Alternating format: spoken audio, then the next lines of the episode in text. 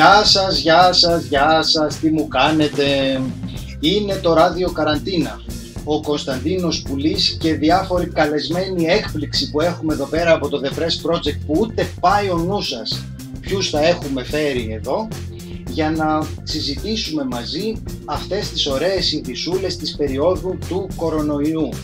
Δηλαδή είναι οι παλιές ειδήσεις προσαρμοσμένες σε ένα νέο περιβάλλον. Λίγο Ευρωπαϊκή Ένωση, λίγο ξενοφοβία, λίγο όλα αυτά μαζί, αλλά μέσα στο περιβάλλον όπου προσπαθείς να αντιμετωπίσεις μια κρίση πανδημίας. Γεια σας αγαπητοί φίλοι του The Press Project. Πείτε γεια. Γεια σας, γεια σας. Κωνσταντίνε, γεια σας. Φοβάμαι ότι το σήμα σου έχει λίγο πρόβλημα. Δεν μιλάει κανένας. Και πάνω που που σε θαύματα. Ξέρετε, είμαστε πολύ κοντά σε αυτό το στάδιο που μπορεί κανείς να έχει βρεθεί στην κατάσταση να είναι μόνος του, να μιλάει σαν τρελός και να μην τον ακούει κανένας. Πάμε να Τώρα βάλουμε σε ακούμε καλύτερα. Λαμπρινή.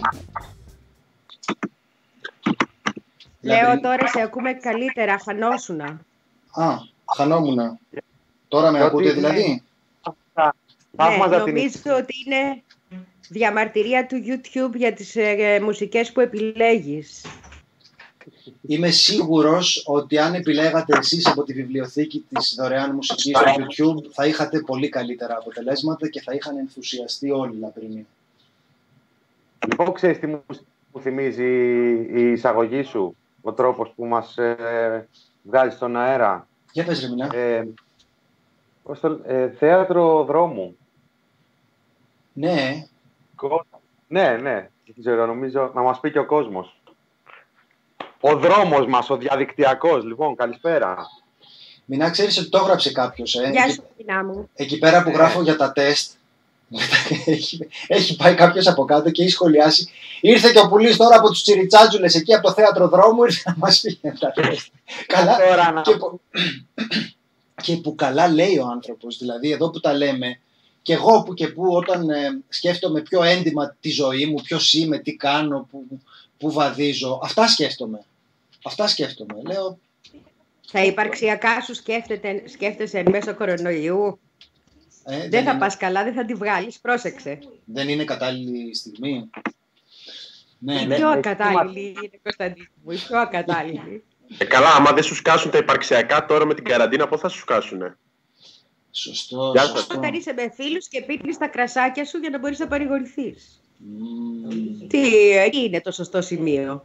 Όταν είσαι Είναι μόνος κρα- σου στο σπίτι θα σε πιάσουνε. Σε τι όροφο μένεις. Να ξέρω να στείλω αν είναι καμιά πυροσβεστική. Εντάξει, ο Κωνσταντίνος που κάθε βράδυ ήταν με φίλους στα κρασάκια του και μιλούσε για τα υπαρξιακά του, δεν μπορούσε να κρατηθεί και το έπαθε και στην καραντίνα. Κοίταξε, Όλα για τον... Ναι, παιδιά. Ρωτάει ο Πίτερ Πάρκερ αν έχασε το πεντάλεπτο της αισιοδοξίας. Ε, Όχι. Δεν μπορούμε να πούμε ότι το έχασες, όχι. Δεν μπορούμε να πούμε ότι το έχασες. Ε, κοιτάξτε, θα είναι όλη η εκπομπή αισιόδοξη σήμερα. Θα μιλήσουμε για το πώς έχουμε να αποθέσει τις Για- ελπίδες μας στην Ευρωπαϊκή Ένωση. Έλα, Μινά. Όπα, Μινά, δεν σε ακούω. Για πες. Λέω, είναι, θα είναι όλη η εκπομπή σήμερα αισιόδοξη γιατί είναι Παρασκευή και επιτέλους ήρθε Σαββατοκύριακο. ε, όχι. Δεν ξέρω, για κάποιους θα ήρθε Σαββατοκύριακο. Τι είναι δηλαδή, όλοι δουλεύουν το Παιδιά, ίδιο όλες ισχύει τις αυτό. μέρες. Κάποιοι θα έχουν Σαββατοκύριακο. Δουλεύουν κάποιοι πενθήμερο. Αυτό. Εγώ πάντως ετοιμάζω εκπομπές Σαββατοκύριακο. Πιο χαλαρές, πιο γιορτινές, πιο έτσι. Σας το λέω. Για το... Δηλαδή έρχεται το Σαββατοκύριακο και μουσικός. Ορίστε, η Λαμπρινή είναι ήδη σε κλίμα Σαββατοκύριακο, ετοιμάζει εκπομπές πάλι. δηλαδή δουλεύει σαν το σκυλί κάθε μέρα, αλλά δουλεύει σε κλίμα Σαββατοκύριακο. Κατάλαβες. Αυτό είναι το Σαββατοκύριακο για το The Press ε, Project. Για, Λοιπόν, Εγώ για χθες μας- πάντως έχω να εξομολογηθώ Ναι, ότι για 5 με 10 λεπτά συζητούσα με τη μάνα μου αν είναι Πέμπτη ή Τετάρτη. Α, α, αυτά είναι εποχέ Οι δημοσιογραφικές, εποχές οι πριν την ηλε... δημοσιογραφικές πληροφορίες είναι, Εποχές... πάνω τι έλεγαν. θυμίζει πριν, πριν την ε, ηλεκτρονική τεχνολογία. Όταν αυτά χρειαζόταν, ξέρω εγώ, να πας να ανοίξεις το... κα- ε, Ξέρω εγώ, δεν ξέρω τι κάναμε. πριν, τα, πριν να έχουν ημερολόγιο τα κινητά. Δεν ξέρω πώς το αντιμετωπίζαμε αυτό το θέμα. Ε, το, κινητό ήταν πιο, το κινητό ήταν πιο πέρα και το, το λάπτοπ δεν βγάζει μέρα. Δηλαδή κάτω δεξιά έχει τρίτη, τρί, δύο Τετάρτου. Οπότε εγώ πιστεύω ότι είναι Τετάρτη και μόνο μου προσπαθούσε να με πει ότι είναι Πέμπτη. Τελικά είχε δίκιο. Ναι. Έγινε χθες ή σήμερα η συζήτηση; Αν έγινε σήμερα είναι πιο σοβαρά τα πράγματα. Α, εντάξει, εντάξει. Τουλάχιστον είχε κάποιος δίκιο. Αυτό θα ήταν ακόμα πιο αστείο. Οπότε ναι. είναι εκεί που καταλαβαίνεις πρώτον ότι έχεις κάτσει πάρα πολλές μέρες σε καραντίνα, υπερβολικά πολλές. Ένα. Δεύτερον, ότι κάθε μέρα είναι λίγο ίδια. Για μας το μεταξύ είναι ίδια από άλλη σκοπιά. Δηλαδή, Έχω επίσης να κατα... Αρχίζαν τα βοκιτά. Ναι. ναι. Έχω επίσης, να... Έχω επίσης να εξομολογηθώ ότι εμείς, δε... εμείς ως εργαζόμενοι δεχόμαστε έναν άλλο τύπο bullying σε συζητήσεις. Τύπου, ε, ας πούμε, για μας η επικαιρότητα τρέχει. Το βλέπετε, εντάξει. OK, okay, δεν παίζουμε τόσο το φανατικό και όλα αυτά, αλλά δεν είναι ότι πλήττουμε κιόλας. Οι ειδήσεις υπάρχουν σε ρυθμούς πολυβόλου. Οπότε γίνεται η εξής συζήτηση, την οποία έχω σταματήσει να την κάνω. Την έκανα τις πρώτες μέρες της καραντίνας με φίλους μου που, δεν, που βρίσκονται σε αναστολή, ξέρω εγώ, ε, ή τα μεταπτυχιακά τους, ας πούμε, επίσης σε αναστολή κλπ. Και ήταν το, μόνη, το μόνιμο εσύ ρε μαλάκα τι μιλάς, έχεις δουλειά. δεν έχει ναι. πλάκα που το, οποίο, το οποίο ισχύει, αλλά από την άλλη είναι, υπάρχει μια κατηγορία που ας πούμε κοιτάει το ταβάνι και ψάχνει να βρει ασχολίες και δεν έχει κοινωνική ζωή. Και υπάρχουμε εμείς που, είμαστε, που είμαστε η άλλη κατηγορία που καμία υποχρέωση δεν έχει σταματήσει επαγγελματική. Είμαστε πάνω από ένα λάπτοπ και επίσης δεν έχουμε κοινωνική ζωή. Πάντως τώρα, για να είμαστε δίκαιοι με αυτούς που στο λένε αυτό, Ρεθάνο. Όχι, εντάξει. Ε, η αλήθεια είναι ότι ναι, ναι. Όσο, και να, όσο και να πείζουμε, είναι μια δουλειά που μας αρέσει και είναι και μια δουλειά. Δηλαδή, εγώ δεν ανήκω στους ανθρώπους που λένε πω πω δεν ξέρω τι θα κάνω άμα δεν είχα. Δηλαδή, έχω πολύ καλές σχέσεις με το, με το καθισιό, δεν, δεν έχω κανένα πρόβλημα. Δεν, δεν είμαι από αυτούς που παθαίνουν λαλά όταν δεν... Αν το καθισιό, πες του το ψάχνω. ε, αλλά νομίζω ότι η αλήθεια είναι αυτή. Ότι... Ναι, αισιόδοξο δεν είναι αυτό ρε παιδιά αισιόδοξο είναι. Ότι όσο και, να παραπο... όσο και να κουράζεσαι, καλύτερα να κουράζεσαι κάνοντας κάτι και μάλιστα στην, περίπτωσή μας κάνοντας και κάτι που σου αρέσει, παρά να απλήττεις. Εμένα, παιδιά, μου είχε πει μια φοβερή ναι, κουβέντα. Ναι, δεν το, δεν το μειώνω, ούτε καν το βάζω σε καμία περίπτωση στο ίδιο επίπεδο και προφανώς είμαστε σε μια καλή θέση σε σχέση με πάρα πάρα πολύ κόσμο για τους οποίους ε, γράφουμε και τα λέμε και λοιπά και δεν δεχόμαστε μόνο τις απαγορεύσεις και όλα αυτά και ασχολούμαστε και με το ψυχολογικό και με την ενδοικογειακή βία και όλα αυτά. Θα τα έχετε διαβάσει εδώ και αρκετές μέρες. Αλλά την άλλη σου βγάζει οποιοδήποτε τέτοιο να παραπονεθεί στον έξω κόσμο. Δηλαδή το group therapy πρέπει να γίνεται μόνο στο press, σε chat του press. Αυτό είναι αλήθεια, ναι. Χρειάζεται για να μπορέσεις να παραπονεθείς καλά. Έλα, μηνά να κλείσουμε και λίγο το ματάκι στον ιστορικό του μέλλοντος, ρε παιδιά. Έχουμε εβδομάδες να του πούμε ένα γεια. Ξέρω ότι αφήνουμε πολλά σημάδια για πάρτι του. παλευουμε Αλλά έχει ένα ενδιαφέρον, ρε παιδί μου, ότι είμαστε η πλειοψηφία του κόσμου σε καραντίνα, σε κατοίκον περιορισμό. Συζητάμε για την αναστολή στην οποία βρίσκονται πολλοί άνθρωποι και κάθε βράδυ περιμένουμε στην τηλεόραση να εμφανιστεί ένας μπάτσος να μας μιλήσει. Μην μιλάς έτσι για τον κύριο Χαρδαλιά. Το Εγώ δεν κατονόμασα κανέναν. Ε, Τέλος πάντων. Ε, για να καταλάβετε ότι υπάρχουν υπάρχει, και δυσκολίες πραγματικά σήμερα. Ε, μισό, πριν πάμε στη χαρδα, χαρδαλιομανία που σας έχει πιάσει. Όχι, όχι, όχι, όχι, όχι, χαρδαλιά, όχι χαρδαλιά. Κάτι άλλο για να δείξω ότι υπάρχουν όντως μεγάλες δυσκολίες. Σήμερα στην Daily Mail διάβασα ότι στο παλάτι του Buckingham ε, πλέον δεν καθαρίζουν τόσο συχνά τις τραπεζαρίες κλπ. Γιατί έχουν κολλήσει και εκεί πέρα κορονοϊό. Κατάλαβες, έχει φύγει προσωπικό από εκεί. Αυτές και είναι οι δυσκολίες. Δηλαδή οι τραπεζαρίες δεν καθαρίζονται πλέον όπως καθαριζόντουσαν συστηματικά. Παιδιά, να σας πω κάτι. Είναι πολύ δύσκολο. Είναι πολύ δύσκολο να βρεις υπηρέτες ε, δουλικά, που λέει και ο Σεφέρης, που ναι. να, ναι, να ναι. προσέχουν και να τηρούν τους κανόνες της υγιεινής. Δεν είναι. Εμείς αλλάζουμε, κάθε τριήμερο αλλάζουμε δουλικά εδώ πέρα. Και εντάξει, οι τέσσερις στους πέντε μπορεί να ανταποκριθούν. Να μπορούν να, να περνάνε τις εξετάσεις. Αλλά οι υπόλοιποι παιδιά είναι πολύ ε, μη σου, μη σου, μη σου, Κωνσταντίνε. Μη σου τύχει. Πάντως ήταν η μεγάλη κάνει υποχώρηση του Πακούνιν αυτή πρέπει να σας πει. Είναι από τα τραύματα του αρχικού χώρου, έτσι. Διότι όταν ήθελε να έρθει η γυναίκα του στο Λονδίνο, της έγραψε «Θα σου έχω και υπηρέτρια». Κοντζαμάν Μπακούνιν. Ε, δεν θα κολλήσουμε τώρα στον πουλί που της αλλάζει κάθε τρεις μέρες. Και ο Μάρξ. Αριστερή, αριστερή αναρχή με δεξιές τσέπες. Και ο Μάρξ.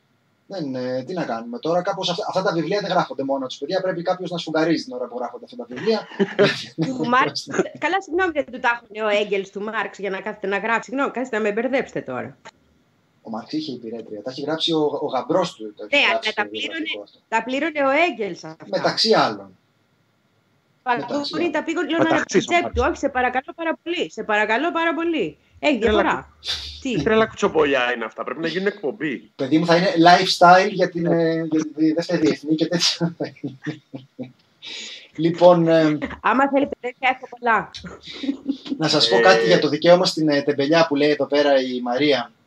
Οι άνθρωποι έχουν ξεχάσει τι είναι το δικαίωμα στην τεμπελιά. Μου είχε πει ένας θείος μου, ο οποίος δεν ζει τώρα πια. Ήταν συνταξιούχος και, και γυρίζει μια μέρα και μου λέει, ε, κοίταξε, ακόμη και η ξεκούραση θέλει την κούραση. Όπως η κούραση... Ε, ε, Τάνος. Ε, όχι, όχι, όχι, όχι. Πρόσεξε, εδώ δεν είναι ταυτολογικό. Όπως έχεις την ανάγκη να ξεκουραστείς όταν είσαι πολύ κουρασμένος, έτσι έχεις και την ανάγκη να κουραστείς. Δεν μπορείς να ξεκουράζεσαι συνέχεια. Αυτό δεν είναι τάνος, γιατί δεν είναι ταυτολογικό, είναι το ανάποδο. Είναι ότι στην πραγματικότητα ο άνθρωπος έχει ανάγκη από μια κόποση που να του επιτρέπει να νιώθει ότι έχει ένα νόημα η χαλάρωσή του. Καταλαβες, αυτό δεν είναι, δεν είναι το ίδιο. Και εγώ θα σου, ε, θα σου ε, ας κάνουν σεξ, ρε παιδί μου. Κάνουνε, παιδί μου. Δεν βλέπεις εδώ πέρα, το chat έχει πάρει φωτιά. Μιλάμε είναι... Αυτό σεξ με, θέλει. Γιατί πρέπει να είναι κάποια άλλη κούραση; Είναι μια ωραία κούραση που θέλει και μετά ξεκούραση. Εντάξει, Λαμπρινή, πόσο, θα κάνεις 8-10 ώρες την ημέρα, πόσο πια, είναι 16 ώρες, κάτι άλλο πρέπει να, να κάνεις. να δείσουμε το Sting. Ο Sting γιατί, έχει κάνει τέτοιες δηλώσεις ο Sting. Γιατί κάνει, ναι, αυτό λέει με το, πώς το λένε, αυτό το Ινδικό πράγμα το που ταντρικό. κρατάει 16 ώρες. Ναι, το ταντρικό, μπράβο, ναι. Και, και κάνει κάθε μέρα 16 ώρες δεν μπορεί. Άλλη δουλειά δεν έχει. Όχι, είναι εκατομμυριούχος. Δεν έχει άλλη δουλειά. Σωστό. Μάλιστα. Ο κορονοϊός λοιπόν. Ωραίος. Ε, α, κάτσε που πρώτα περίμενε, περίμενε. Μου κάναν σχόλιο και δεν, δεν έχω παρεξηγηθεί να επιπλήξω κάποιον αναγνώστη να, να παρεξηγηθεί και εκείνος να έχουμε κανονικό κλίμα εκπομπής. Μου γράφει Χρήστος Μπούμπας. Πουλής. Δεν ξέρω τι κάναμε για να δούμε τη μέρα πριν τα κινητά. Also πουλής. Από το αλέτρι στο smartphone. Εντάξει, ρε φίλε, εντάξει. Γι' αυτό επειδή επειδή τα μελετάω, έχω μια επιφύλαξη να μην εκφραστώ πρόχειρα. Τι να κάνουμε. Και αυτό, και αυτό κακό είναι. Και αυτό σας πειράζει. Τι είναι αυτό το πράγμα; Πα, πα, πα, πα. Λοιπόν, ε, Ορέστη, ρωτάω εσένα γιατί ο Ρέγκλιν λέει ότι είναι η ώρα της αλληλεγγύης. Είναι, είναι η στιγμή που μπορούμε όλοι να στρέψουμε το βλέμμα μας στην Ευρωπαϊκή Ένωση και να πούμε ότι φτάνει πια η τιμωρητική διάθεση των τελευταίων ετών. Αυτή τη στιγμή η Ευρώπη μετατρέπεται σε μια ζεστή φωλίτσα, σε μια ζεστή αγκαλιά για όλους τους ανθρώπους, γιατί σε όλη την ανθρωπότητα είμαστε όλοι μαζί, ενωμένοι υπό το φάσμα του κορονοϊού. Θέλεις να μας εξηγήσεις τις λεπτομέρειες τώρα που έχω δώσει εγώ τον τόνο; Εγώ συμφωνώ με τον κύριο Ρέγκλινγκ να πω αρχικά πως είναι εδώ πέρα που είμαστε όλα τα Ελληνόπουλα μονιασμένα τώρα στους δύσκολους καιρούς. Έτσι και στην Ευρωπαϊκή Ένωση όλα τα Ευρωπαϊκόπουλα είμαστε μονιασμένα πλέον τώρα που είναι δυσκολίες και έρχονται μπροστά μας. Ε, μην μείνω μόνο στον κύριο Ρέγκλινγκ, γιατί αυτό δεν είναι η γραμμή μόνο του ESM, είναι και η γραμμή της Κομισιόν, είναι η γραμμή της Γερμανίας, ε, του Βερολίνου δηλαδή, για τα, για τα λεγόμενα ευρωομόλογα. Για, ευρωομόλογο για τον κορονοϊό που έχουν ζητήσει οι χώρες του Νότου και η Γαλλία. Ε, και η Κομισιόν και ο ESM ες, και το Βερολίνο ζητάνε, ζητάνε να, να, να δανείζονται οι χώρες, να μην υπάρξει δηλαδή έκδοση ευρωμολόγου για να ξεπεραστεί η κρίση. Είναι η γραμμή της Γερμανίας, η σκληρή γραμμή που είχε εκφράσει από την αρχή η Γερμανία, εδώ και μέρες δηλαδή από την ε, Σύνοδο Κορυφής, ε, μαζί με Ολλανδία, Φιλανδία ε, και Αυστρία, κόντρα στις άλλες χώρες. Ε, νομίζω ότι αυτό που συζητάμε, δηλαδή για τον δανεισμό, ο οποίος θα συνοδεύεται προφανώς και με κάποιες προποθέσει. Μας το λένε απ' έξω απ' έξω, δηλαδή ότι θα υπάρχουν κάποιες προποθέσει για το συγκεκριμένο δανεισμό. Όπου τι σημαίνει πίσω από αυτό, μάλλον νέα μέτρα λιτότητας, μάλλον νέα συγκεκριμένα μέτρα ενώ ε, εγγύησει τέλος πάντων που θα έρχονται για το δανεισμό. Οπότε αυτό, αυτό βγαίνει από πίσω, αυτό φαίνεται από πίσω και δεν είναι μόνο το άρθρο του κ. Ρέγκλινγκ, είναι και το που αναδημοσιεύσαμε και εμείς σήμερα, είναι και τα όσα είπε η εκπρόσωπος της Κομισιόν χθες, η κυρία Ούρσουλα Φόντερ Λάιεν, η οποία μας μίλησε για σχέδιο Μάρσαλ, καινούριο, και είπε ότι όλοι μαζί πρέπει να είμαστε ενωμένοι κλπ. αλλά με εγγύησεις. Και το ίδιο έχει πει και ο κύριος ε, Σεντένο, πρόεδρος του Eurogroup. Ε, είναι αυτό. Απλά μέσα στην κρίση όλοι αυτοί, ακόμα και έτσι ζητάνε να δανειζόμαστε, να, υπάρχουν, να υπάρξουν νέα δάνεια με εγγύηση κλπ. Έτσι ώστε να υπάρξει ομαλοποίηση αφού βγούμε από την ε, κρίση τέλος πάντων. Ε, οπότε το ζήτημα ποιο είναι, ότι Μπράβο. Ε, πέρασε αστυνομία. Πέρα... Γιατί χειροκροτάμε. Ευρωπαϊκή Ένωση, τώρα να χειροκροτήσω κι εγώ. Πέρασε μπάτσο. Πέρασε όλοι. Έχουμε και Eurogroup. Να πω καμιά κουβέντα. Έχουμε Όχι. κρίσιμο Eurogroup. Τώρα μας ακούνε και Στις 7 Απριλίου Να ρωτήσω κάτι. Παιδιά, Έχω και γενέθλια. Περιμένετε, περιμένετε, περιμένετε. Ένας-ένας με τη σειρά. Αν θέλετε να διαλυθεί η Ευρωζώνη στα γενέθλιά μου θα το εκτιμούσα. Ένας-ένας με τη σειρά. Λοιπόν, καταρχάς, από πού πέρασε περιπολικό και ακούστηκαν χειροκροτήματα; Τι έγινε; Πού, πού βρέθηκε η αστυνομία; Χειροκρότησα εγώ που θα διαλυθεί η Ευρωπαϊκή Ένωση. Α, εντάξει. Λοιπόν. Επίσης την Πέμπτη, Κυριακή και με τι ημέρε της Ευρωπαϊκής Ένωσης. Το μάθατε έτσι. Έχει γίνει και γκρουπ. Πηγαίνουμε και τις καίμε όλοι μαζί εδώ στην Ιταλία παντού. Πού θα τις βρούμε τις ημέρε της Ευρωπαϊκής Ένωσης και Εγώ θα, θα ζωγραφίσω μια-δυο. Αλλά δεν χάνω την ευκαιρία να τις κάψω. Καλά, καταλαβαίνεις ότι είναι ευρωπαϊκός δάχτυλος αυτός. Θα σε βάλει να ζωγραφίσεις σημαία για να την κάψεις τάχα μου μετά. Έχω μόνο Αμερικάνικες στο σπίτι για να καίμε. Τι να κάνω, δεν το είχα σκεφτεί. Τόσα χρόνια κρίση δεν έχεις μαζέψει μερικές ευρωπαϊκές μερικές, ε, της Ευρωπαϊκής Ένωσης για κάψιμο; Τροπή, ε, τροπή, ναι. Μόνο ναι. Αμερικάνικες έχουμε για κάψιμο.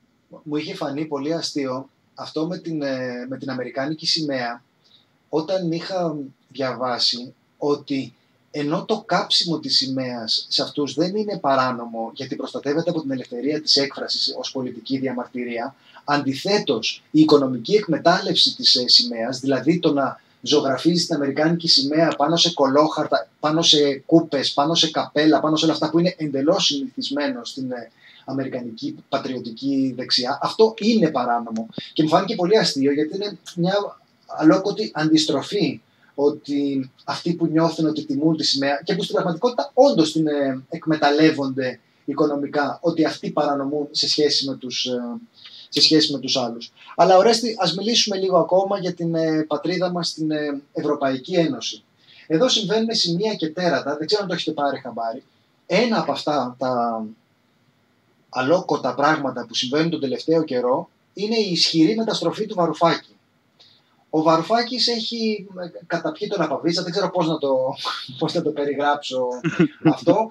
Ε, έχει πολύ, ε, πολύ αποφασιστικά αλλάξει την ε, θέση του απέναντι στην Ευρωπαϊκή Ένωση. Ότι έχει, δεν, έχει νόημα να, δεν έχει νόημα να περιμένουμε, δεν έχει νόημα να, να ελπίζουμε από εκεί. Ουσιαστικά έχει μια στάση έχει ξεκινήσει εδώ και καιρό αυτό ε, με την ε, πολύ πιο αποφασιστικά, αποφασιστική υπεράσπιση της ε, ρήξης με κόστος έστω και το Brexit, πράγματα τα οποία μπορεί να τα έλεγε εντελώς περιθωριακά, αλλά σιγά σιγά τα λέει όλο και πιο έντονα τα τελευταία χρόνια. Και τώρα αυτή την περίοδο που διανύουμε είναι μια ολοκληρωτική στροφή σε σχέση με την ε, πίστη τους στην Ευρωπαϊκή Ένωση. Εν τω μεταξύ, είναι, πράγματα, είναι επιχειρήματα τα οποία ε, υπήρχαν. Θα μπορούσε να πει κανείς ότι ε, τα σημάδια ήταν ε, μπροστά του. Ο Βαρουφάκης ήταν από τους πιο ένθερμους ε, θειασότες του οικοδομήματος μέσα στα πλαίσια μιας λογικής που έλεγε ότι δεν εκπροσωπούν αυτοί οι άνθρωποι την, την Ευρώπη, αυτοί είναι που προδίδουν το πνεύμα της, δεν υπερασπιζόταν δηλαδή προφανώς τον Ντάισελμπλουμ, αλλά υπερασπιζόταν τη δυνατότητα, την προοπτική να μπορέσει μέσα από αυτούς τους θεσμούς να υπάρξει κάτι. Πράγμα το οποίο φαίνεται ότι χάνεται τώρα. Και ει ό,τι με αφορά, επειδή ο Βαρουφάκης είναι ένας άνθρωπος που, όπως έχετε καταλάβει, εκτιμώ πάρα πολύ και εκτιμώ την ε, ε, σκέψη του, ε, έχει μια σημασία ότι είναι ένα κάστρο. Εκτιμώ ότι έχει τη σημασία μιας ισχυρής μεταστροφής ενός πολύ συγκροτημένου ας πούμε το ελάχιστο ας πούμε, για, για, αυτό που λέμε τώρα, ενό πολύ συγκροτημένου Ευρωπαίου διανοούμενου. Ενός ανθρώπου που ανεξάρτητα από το αν έχει το, ή όχι ε, εκλεγεί στη Βουλή το ΜΕΡΑ 25, είναι ένας άνθρωπος που η άποψή του έχει μια βαρύτητα. Έκανε καμπάνια υπέρ του Μπριμέη, έκανε καμπάνια εναντίον του Brexit και έγραψε ότι κατανοεί τα επιχειρήματά τους και ότι έστω με διαφορετική τεκμηρίωση ε, πιστεύει τώρα ότι δεν είχαν άδικο με διαφορετικά κίνητρα, αλλά καταλαβαίνω τώρα ότι είναι, ε, για μένα είναι κάτι που έχει μια σημασία. Ακριβώς διότι δεν πρόκειται για έναν άνθρωπο του, του σειρμού, πρόκειται για έναν άνθρωπο που έχει βαθιά κατανόηση των ε, προβλημάτων. Και νομίζω ότι ένα από τα πράγματα που θα συμβούν και το οποίο ίσως και να το συμβολίζει ως ε, ανεμοδείκτης εδώ πέρα ως ο, ο Βαρουφάκης, είναι ότι ανάμεσα στους πολλούς θεσμούς που θα ταρακονηθούν θα είναι και αυτός. Προφανώς υπάρχει μια, ε, ένας κλονισμός της ιδέας της ε, ευρωπαϊκότητας, ας πούμε, του τι θα πει να είναι κανείς Ευρωπαίος, που συνέβη ήδη με το «Μένουμε Ευρώπη», όταν ε, στην πραγματικότητα το παραπλανητικό σύνθημα «Μένουμε Ευρώπη» το είχε οικειοποιηθεί ένα κομμάτι της ε, αστικής τάξης που ούτε λίγο ούτε πολύ ζητούσε από την Τρόικα να έρθει και να αναλωνίζει με οποιοδήποτε κόστος προκειμένου να μην ε, ρισκάρουμε καμία κίνηση ανυπακοής. Ναι. Και νομίζω ότι αυτά θα επανέλθουν τα, τα ερωτήματα, επανέρχονται ήδη, καθώς παρακολουθούμε τώρα αυτό που συμβαίνει, είτε με το ε, ευρωομόλογο, είτε με όλη την συζήτηση για το τι είναι η Ευρώπη απέναντι στην ε, κρίση, βλέπουμε ότι αυτή η κουβέντα επανέρχεται πάρα πολύ δυναμικά και επειδή δεν συμβαίνουν όλα για το καλό μας, ξέρουμε ότι η αμφισβήτηση έρχεται από αριστερά αλλά έρχεται και από δεξιά και θα χρειαστεί να δούμε πού θα κάτσει η μπίλια, αλλά η αλήθεια είναι ότι καταλαβαίνουμε πως θα, υπάρξει, ότι θα υπάρξουν ισχυρές, ε, ισχυρές δονήσεις που θα λέγαμε στην ε, γλώσσα την ε, σεισμική. Κωνσταντίνε, οι, οι περισσότερες... Α. Οι, οι, δεν νομίζω ότι θα έχουμε ξαναδεί τέτοιες δονήσεις, γιατί σε σχέση με την, ε, με την κρίση του 9, ας πούμε, του 10, του 8 ήταν στην Αμερική, τότε ήταν στην αρχή η Ελλάδα το μαύρο πρόβατο και τα μνημόνια, τα προγράμματα έμπαιναν σταδιακά. Εδώ έχεις μια κρίση που είναι πανευρωπαϊκή και εντάξει έχει χτυπήσει περισσότερο μια σειρά από χώρες, αλλά τις έχει χτυπήσει ταυτόχρονα. Οπότε το, το σταυρόλεξο, ας πούμε, για να μην πω η άβυσος, που πρέπει να καλυφθεί ή πρέπει να λυθεί ως ε, σταυρόλεξο είναι το τι θα συμβεί. Βλέπω και το σχόλιο ε, ποια είναι η διαφορά ευρωμολόγου με κρατικό δάνειο. Το ευρωμόλογο πρακτικά θα, ε, θα διαμοιράσει τα χρέη που θα έχουν δημιουργηθεί σε όλη την Ευρωπαϊκή Ένωση. Το δάνειο μέσω του ESM είναι τα γνωστά μνημόνια. Γιατί τι συμβαίνει; Ο ESM χρηματοδοτείται στο ε, έχει ως πρώτο μέτοχο, ας πούμε, τη Γερμανία. Ε, σε περίπτωση που με τα χρέη που, με την κατάσταση που είναι αυτή τη στιγμή, η Ιταλία και η Ισπανία, μη πούμε για τις μικρές χώρες, θα θέλουν στήριξη. Αν η στήριξη έρθει... Η Ιταλία ήδη έχει ζητήσει. Η ναι, Ιταλία έχει ήδη ε, ζητήσει και έφαγε πόρτα, έτσι. Γι' αυτό ζητούν και το ευρωμόλογο. Ε, και μάλιστα έκανε και μία δήλωση, αυτό είναι που λέει ο Ρέγκλινγκ ή ο Σόλτς σήμερα, που έχει το Σπίγκελ, που τα ταμιακά διαθέσιμα του ESM είναι 410 δις. Υπάρχει περίπτωση να μην φτάσουν για, για τις χώρες που θα ζητήσουν στήριξη αν δεν χρησιμοποιηθεί το ευρωομόλογο. Οπότε μετά ο ESM θέλει χρήματα. Ποιος προσφέρει τα περισσότερα χρήματα σε αυτά, η Γερμανία. Τι σημαίνει αυτό για το γερμανό φορολογούμενο, ότι θα πρέπει να πάει η Μέρκελ και να του πει: Κοίτα, δανείζω στους κακούς νότιους πάλι, αλλά και πάλι τους ρίχνω δεσμεύσεις στο κεφάλι. Οπότε μιλάμε πολύ απλά για μνημόνιο. Μικρό, Ακριβώς. μεγάλο, μεσαίο, συγκεκριμένες δεσμεύσεις, ανά εξάμεινο αξιολογήσεις και κάνεις τις μεταρρυθμίσεις, παίρνεις το δανειάκι σου. Αυτό είναι το ζήτημα. Προφανώς αυτή τη στιγμή είναι ξεκάθαρο το όχι της Γερμανίας και της Ολλανδίας στο ευρωομόλογο, αλλά παράλληλα είναι ξεκάθαρο ότι οι πολίτες της Ιταλίας και της Ισπανίας πάρα πάρα πολύ δύσκολα θα δεχθούν ένα μνημόνιο πάνω από την καταστροφή που έχουν φάει στο κεφάλι. Και είναι και ερωτηματικό. Δεν είναι μόνο αυτό. Είναι αυτό που συστάγαμε και χθε, ότι έχουμε ένα ευρύτατο φάσμα πολιτικών δυνάμεων. Αυτό μπορεί να μην εμφανίζεται εδώ ακόμα, αλλά στις άλλε χώρες ήδη εμφανίζεται. Το οποίο είναι εναντίον. Το θα λογαριαστούμε μετά που λέγαμε για την Ιταλία. Έχουμε τη συνάντηση από τη δεξιά μέχρι την άκρη αριστερά όλων σε αυτό το θέμα. Ναι. Στην Ιταλία είναι... Στην Ιταλία ήδη είχαν ζητήματα ε, πολύ ισχυρού αντιευρωπαϊσμού. Είδανε ό,τι και να βγάζουν κάτι ε, φωτογραφιούλες πολύ χαριτωμένες στην Ευρωπαϊκή Επιτροπή και όχι η Γαλλία και η Γερμανία έδωσαν περισσότερες μάσκες από την Κίνα στην επίσημη σελίδα της Κομισιόν αυτά. Ε, αλλά προφανώς οι Ιταλοί κατάλαβαν τι γίνεται. Είδαν και τις μάσκες από την Κίνα να φτάνουν πρώτες και τους κουβανούς γιατρούς να φτάνουν. Είδαν την, Ευρώπη, την υπόλοιπη Ευρώπη να καθυστερεί επιδεικτικά για να προστρέξει σε βοήθεια και όλα αυτά έχουν δημιουργήσει ένα αίσθημα. Ήδη υπήρχε.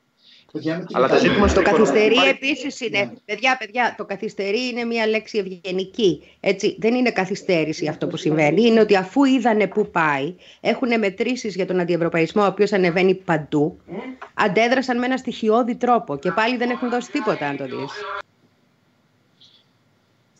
Ναι, για αυτή τη στιγμή είναι κάπου, δεν θυμάμαι που το διάβαζα, ένα τελευταίο, ότι βλέπεις, ας πούμε, βλέπεις την Αμερική, να πεις πάρα πολλά για τον Τραμπ, για, ε, για το πώς στην αρχή σκέφτηκε να μην, να μην, κάνουμε την, να μην πειράξουμε την οικονομία και τώρα και μετά στήθηκε μπροστά στο γράφημα και εξηγούσε την καμπύλη και το πώς θα χαμηλώσουμε την καμπύλη στον ε, Αμερικανικό λαό, να πεις διάφορα. Αλλά ο Τραμπ κατευθείαν έριξε 2-3 εκατομμύρια ε, στη, στη, στην Αμερική. Ο Τζόνσον, που επίσης μπορείς να πεις πάρα πολλά, κατευθείαν έριξε ε, λεφτά. Δεν θυμάμαι το ποσό, τεράστιο ποσό. Ο Τζόνσον έχει την ευτυχία παράλληλα. Η Ευρώπη ναι, αλλά έχει κάνει το εξής. Ένα τελευταίο Λαμπρινή. Ε, η Ευρώπη σε αυτά έχει ναι. κάνει το εξής. Έχει κάνει τα 750 δις της Λαγκάρντ που όμως πάνε στην αγορά και μάλιστα στη δευτερογενή αγορά, στα funds. Ε, στα, για τα ομόλογα και όσον αφορά τη στήριξη, έχει μείνει κάθε χώρα να παίρνει μέτρα για τον εαυτό της. Έχουν καταργηθεί οι έτσι και αλλιώς ήδη κατηργημένοι ε, δημοσιονομικοί κανόνες. Αλλά ως συνολική ευρωπαϊκή λύση, η απάντηση είναι θα το συζητήσουμε στην επόμενη συνεδρίαση. Αυτό. Στην επόμε... Στο επόμενο Eurogroup, στην επόμενη Σύνοδο Κορυφής. Γενικά, θα το συζητήσουμε. Εμένα με την, ε, με την Ιταλία, ένα από τα πράγματα που μου κάνουν ε, εντύπωση αυτή την ε, περίοδο, παιδιά, είναι ότι υπάρχει αυτό το αντιευρωπαϊκό αίσθημα, το οποίο καρπώνεται δυστυχώς ο ακροδεξιός εθνικισμός σε πολύ μεγάλο βαθμό. Και παρακολουθούσα τώρα όλες αυτές τις κραυγές αγωνίας για το κακό που γίνεται στην οικονομία επειδή δεν δουλεύουν οι μετανάστες και λέω κοίταξε να δεις τώρα πώς τα φέρνει, πώς τα φέρνει η μοίρα ότι θα φτάσουμε και, το τι, και στο τι κάνουμε εδώ πέρα με τους μετανάστες και το, το κυνήγι στην ε, Ριτσόνα και «Ω, βγήκανε και ε, εντός να τους δουφεκίσουμε να μην βγαίνουν». Αλλά πόσο ηρωνικό είναι ότι μετά από χρόνια προπαγάνδας για το τι κακό κάνουν οι μετανάστες ε, στην οικονομία, προπαγάνδας ε, σε γενικές γραμμές εντελώς ε, αφεμελίωτης, χωρίς αναφορά στην πραγματικότητα. Είναι στην πραγματικότητα ελάχιστη η κλάδη που έχουν επηρεαστεί αρνητικά και στην Ελλάδα ίσως να είναι μόνο η, μόνο η οικοδομή που θα μπορούσε να ισχύει το επιχείρημα αυτό. Ε, και παρόλα αυτά έρχεται μετά η στιγμή της ε, κρίσης και ακούς αυτούς τους θρήνους για το πώς δεν μπορεί να λειτουργήσει η οικονομία χωρίς μετανάστες. Και τι γίνεται και τι θα γίνει με την πρωτογενή παραγωγή και όλοι αυτοί που εργάζονταν για να μαζεύουν και τώρα δεν μαζεύουν τα, τα φρούτα εκεί πέρα και τι θα, και τι θα κάνουμε. Και λες, κοίταξε να δεις τώρα πώς τα φέρνει πώς τα φέρνει η ζωή. Και προφανώς και σε εμάς θα υπάρξει μια τέτοια συζήτηση. Μπορεί να έλεγε δηλαδή ο Άδωνο Γεωργιάδης ότι όχι, δεν υπάρχει, δεν, δεν έχει επηρεαστεί η τροφοδοτική αλυσίδα εκεί πέρα, δεν υπάρχει κανένα πρόβλημα. Εντάξει, θα το δούμε αυτό. Θα το δούμε και μακάρι να είναι ακριβώς έτσι όπως το περιγράφει. Αλλά είναι μια πικρή ηρωνία της, ε, της ιστορίας ότι μετά από τόσο ρατσισμό εναντίον των ε, μεταναστών έρχεται μια στιγμή που τους μαντρώνεις και ξαφνικά λείπουν οι δουλειές που κάνουν αυτοί οι άνθρωποι, Αντί να πούμε ότι αχ, ανάσανε η οικονομία επιτέλους. Φύγαν οι μετανάστες, τους κλειδώσαμε σε μια φυλακή και επιτέλους πήρε μπρος η οικονομία. Αυτό θα ήταν το, η προέκταση του ρατσιστικού επιχειρήματος στη σημερινή συγκυρία. Θα ήταν ότι επιτέλους δεν μπορούν να έρθουν μετανάστες να δουλέψουν και, έχουν, και έχουμε επιτέλους δουλειές για Ιταλούς, επιτέλους δουλειές για, για Έλληνες. Αλλά δεν φαίνεται να πάει έτσι. Το, παιδιά, παιδιά, αν καταρρεύσει η ΕΕ, θα μας φάει ο εθνικισμός και το μίσος μεταξύ μας. Δεν υπάρχει λύση από κοινή σοσιαλίζουσα οικονομική πολιτική. Νομίζω ότι περισσότερο μιλάμε για πιθανή κατάρρευση της Ευρωζώνης ως συνήθως. Η ΕΕ είναι κάτι γενικό. Δεν είναι μόνο, παιδιά. Συγγνώμη, αυτή τη στιγμή ο εθνικισμός δεν τρώει την Ευρώπη. Η Ευρωπαϊκή Ένωση μπορεί να λειτουργήσει. Η Ευρωπαϊκή Ένωση είναι ε, μόνο για να έχουμε να λέμε ότι είναι ένωση. Κάθε κρίση έχει, απο... έχει αντιμετωπιστεί κατακαιρματισμένα. Δύο χώρες κάνουν ό,τι θέλουν, η Πολωνία και η Ουγγαρία συγκεκριμένα. Η μία προστατεύει την άλλη ώστε να μην υποστεί κυρώσεις. Αυτό δεν Η Ευρώπη λειτουργεί και κατ' επίφαση είναι μια ένωση. Απλά λειτουργεί. Δεν είναι μόνο αυτό, παιδιά. Ζούμε μια περίοδο κατά την οποία έχουμε διαρκώς ανάπτυξη της ακροδεξιάς σε όλη την Ευρώπη. Άνοδο. Το Vox από πού εμφανίστηκε; Έτσι ξαφνικά. Δηλαδή, ένα παράδειγμα, η Ισπανία, έτσι. Ε, θέλω να πω επίσης ότι ο Τζόνσον αυτή τη στιγμή καρπώνεται τεράστια δημοφιλία, ακριβώς γιατί το Brexit μοιάζει σαν η απάντηση σε αυτό που βλέπουν. Το, οι Brexiters έχουν βγει και κάνουν πάρτι γενικώ στη Βρετανία, παιδιά. Μιλάνε ανοιχτά, είναι το πάνω Λαβρινή, έχουμε, έχουμε θόρυβο από, από, από κάπου ακούγεται κάτι. πυροβόλησε όποιον ενοχλεί το ραδιόφωνο του The Press Project. Όπου υπάρχουν ενοχλήσεις, τίποτα, του φέκει κατευθείαν. Εγώ τελείωσα, ο επόμενος. Α, Λαβρινή, έλεγα. Ακούγονται μουτράκια, ακούγονταν φωνές πάνω σε αυτά που έλεγες. Ναι, ακούγονται, ακούγονται θόρυβο, Λαβρινή, πυροβολισμό κατευθείαν. Όποιος κάνει παράσιτα στο The Press Project πρέπει να φεύγει από μέσα. Έλα, Επίσης, να σχολιάσω, ότι, να σχολιάσω ότι έπαιξε και ένα ραντεβουδάκι στο chat. Να κάνω μια παρένθεση. Έτσι, ευχαριστή. Ναι, το είδαμε όλοι. Το είδαμε ναι. όλοι. Μπράβο, παιδιά. Εντάξει, παίξτε λίγο με τον πόνο μας εμάς εδώ πέρα, αλλά καλή επιτυχία. Όταν λες ραντεβουδάκι στο τσάκ, πότε έγινε αυτό; Ε, κανονίζουν που να, πότε θα έρθει, πότε θα συναντηθούμε και κάτι τέτοια.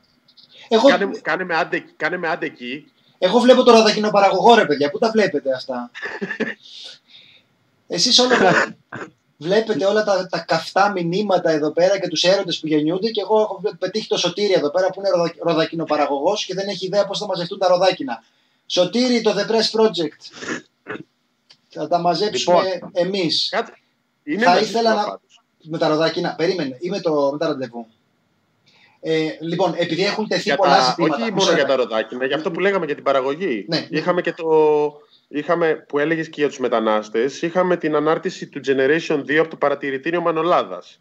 Που, λέ, που έλεγε και για την κατάσταση και για, την, και για τα ελάχιστα μέσα προστασίας που έχουν οι εργάτες γη στη Μανολάδα, αλλά και για το ότι η καλλιέργεια της φράουλας, την οποία κάνουν αυτοί οι εργάτες γη, οι μετανάστες, δεν γίνεται πρακτικά. Γίνεται με πάρα πολύ αργούς ρυθμούς.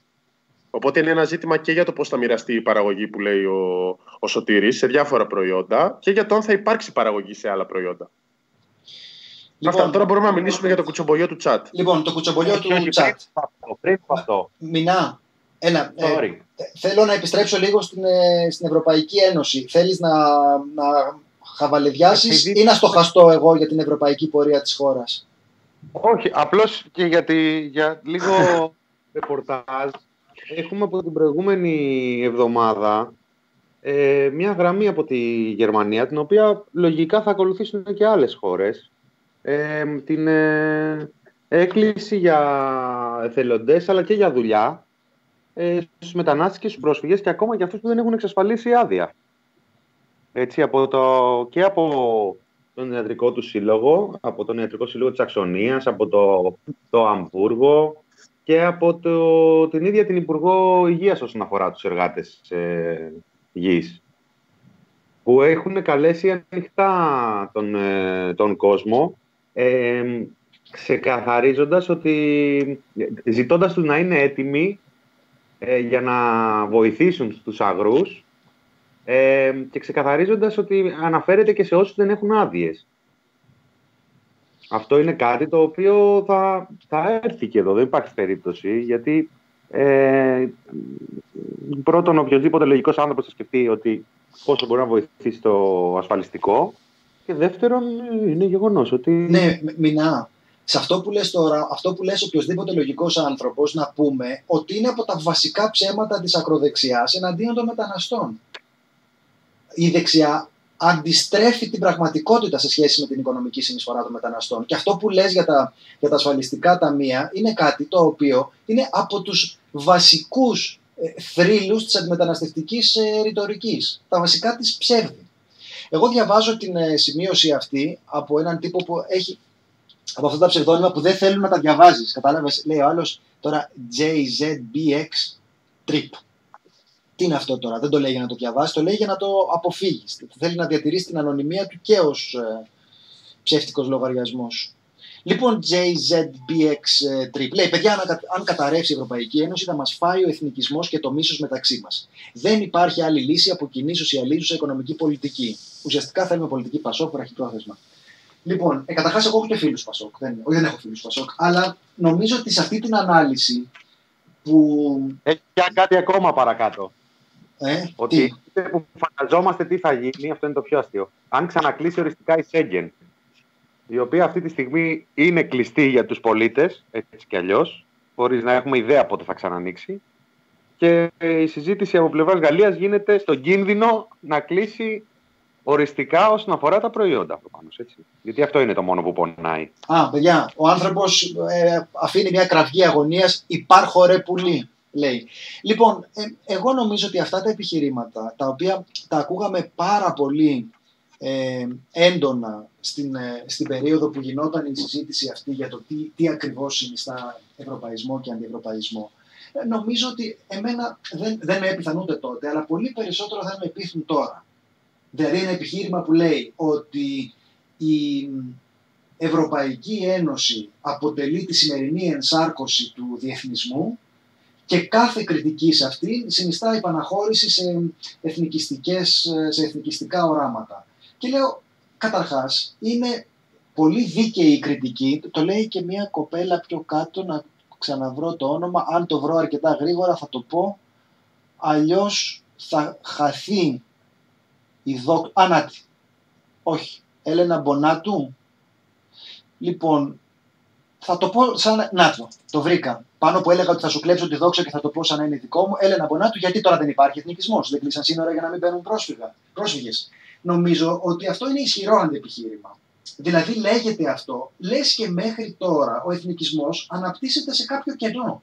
Λες και δεν αναπτύσσεται μέσα στην Ευρωπαϊκή Ένωση και ως αντίλογο στην Ευρωπαϊκή Ένωση. Λες και δεν αναπτύσσεται ως μια πολύ συνειδητή κριτική στα υπαρκτά προβλήματα της Ευρωπαϊκής Ένωσης.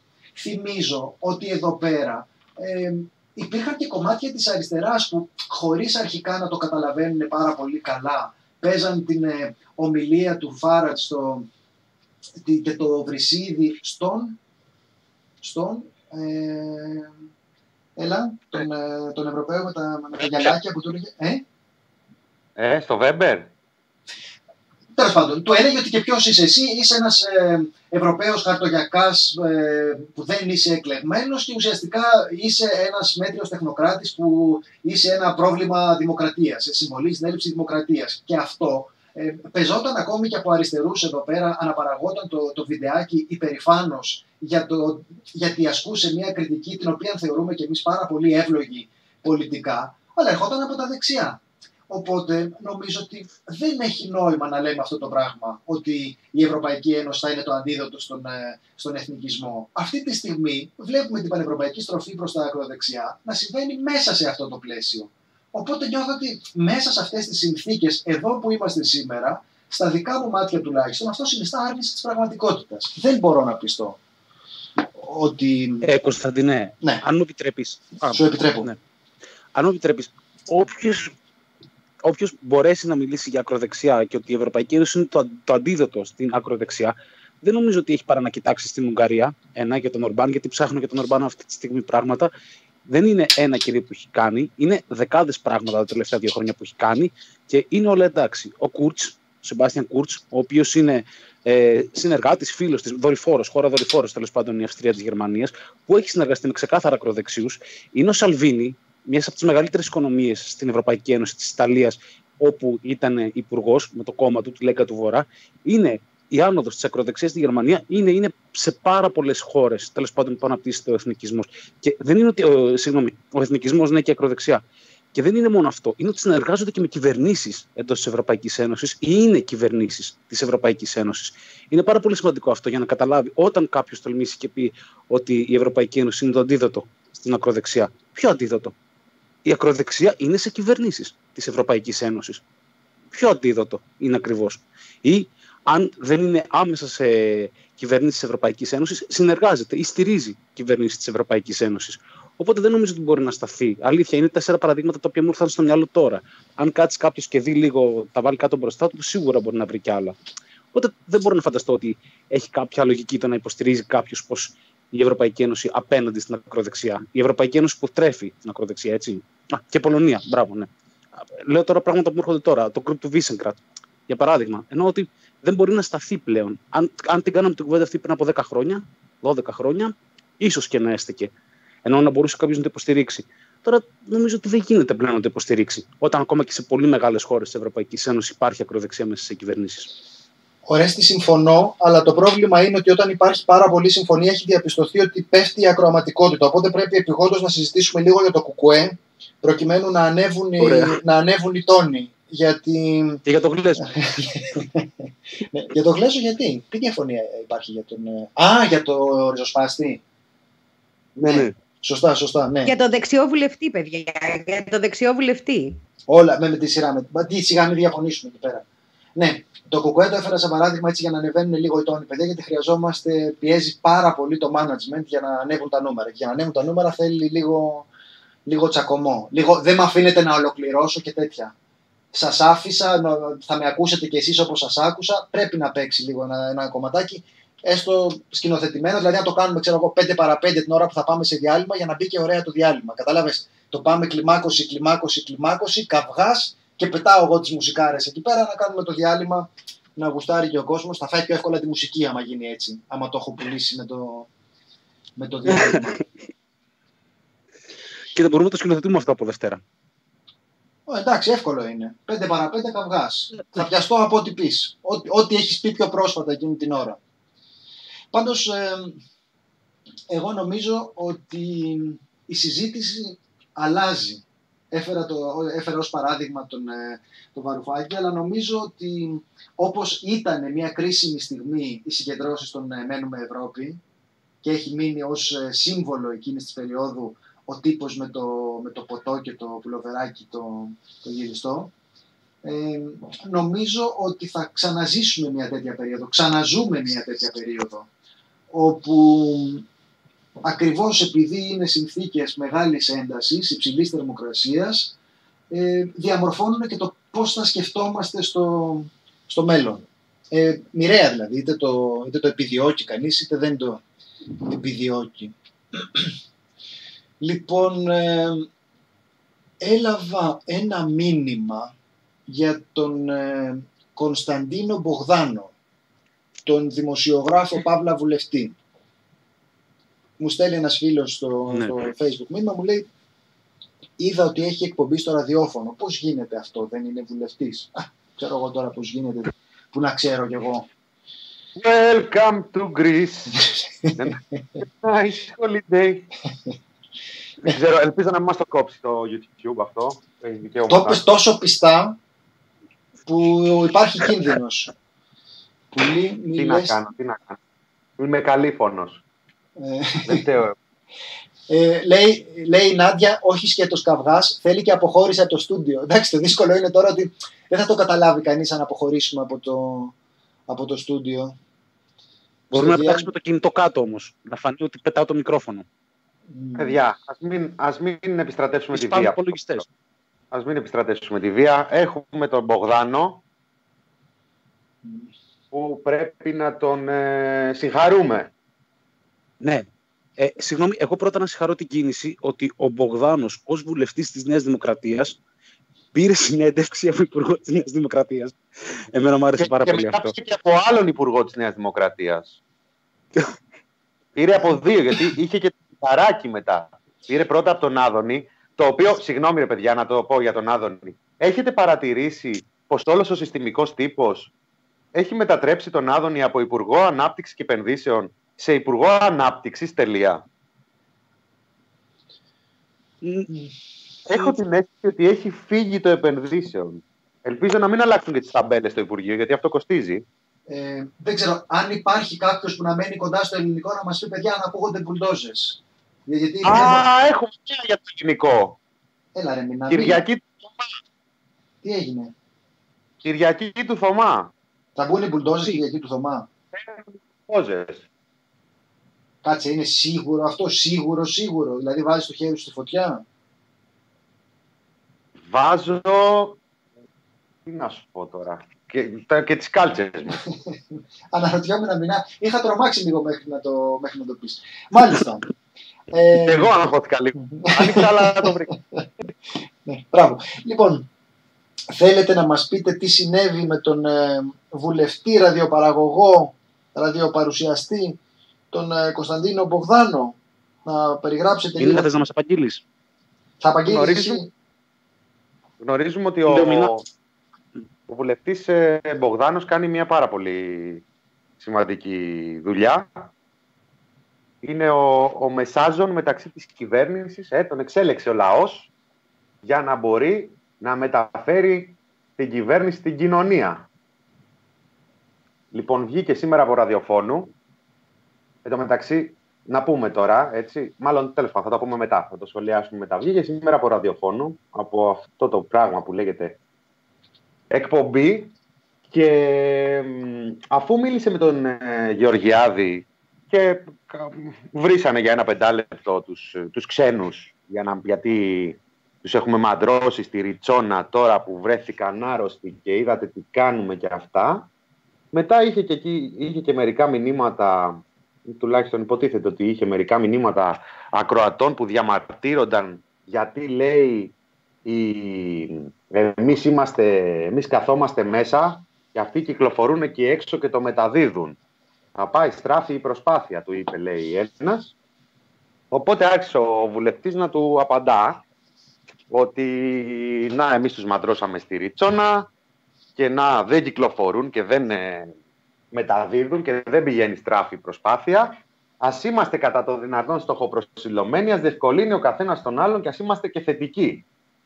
Του λέει ο Μπογδάνος.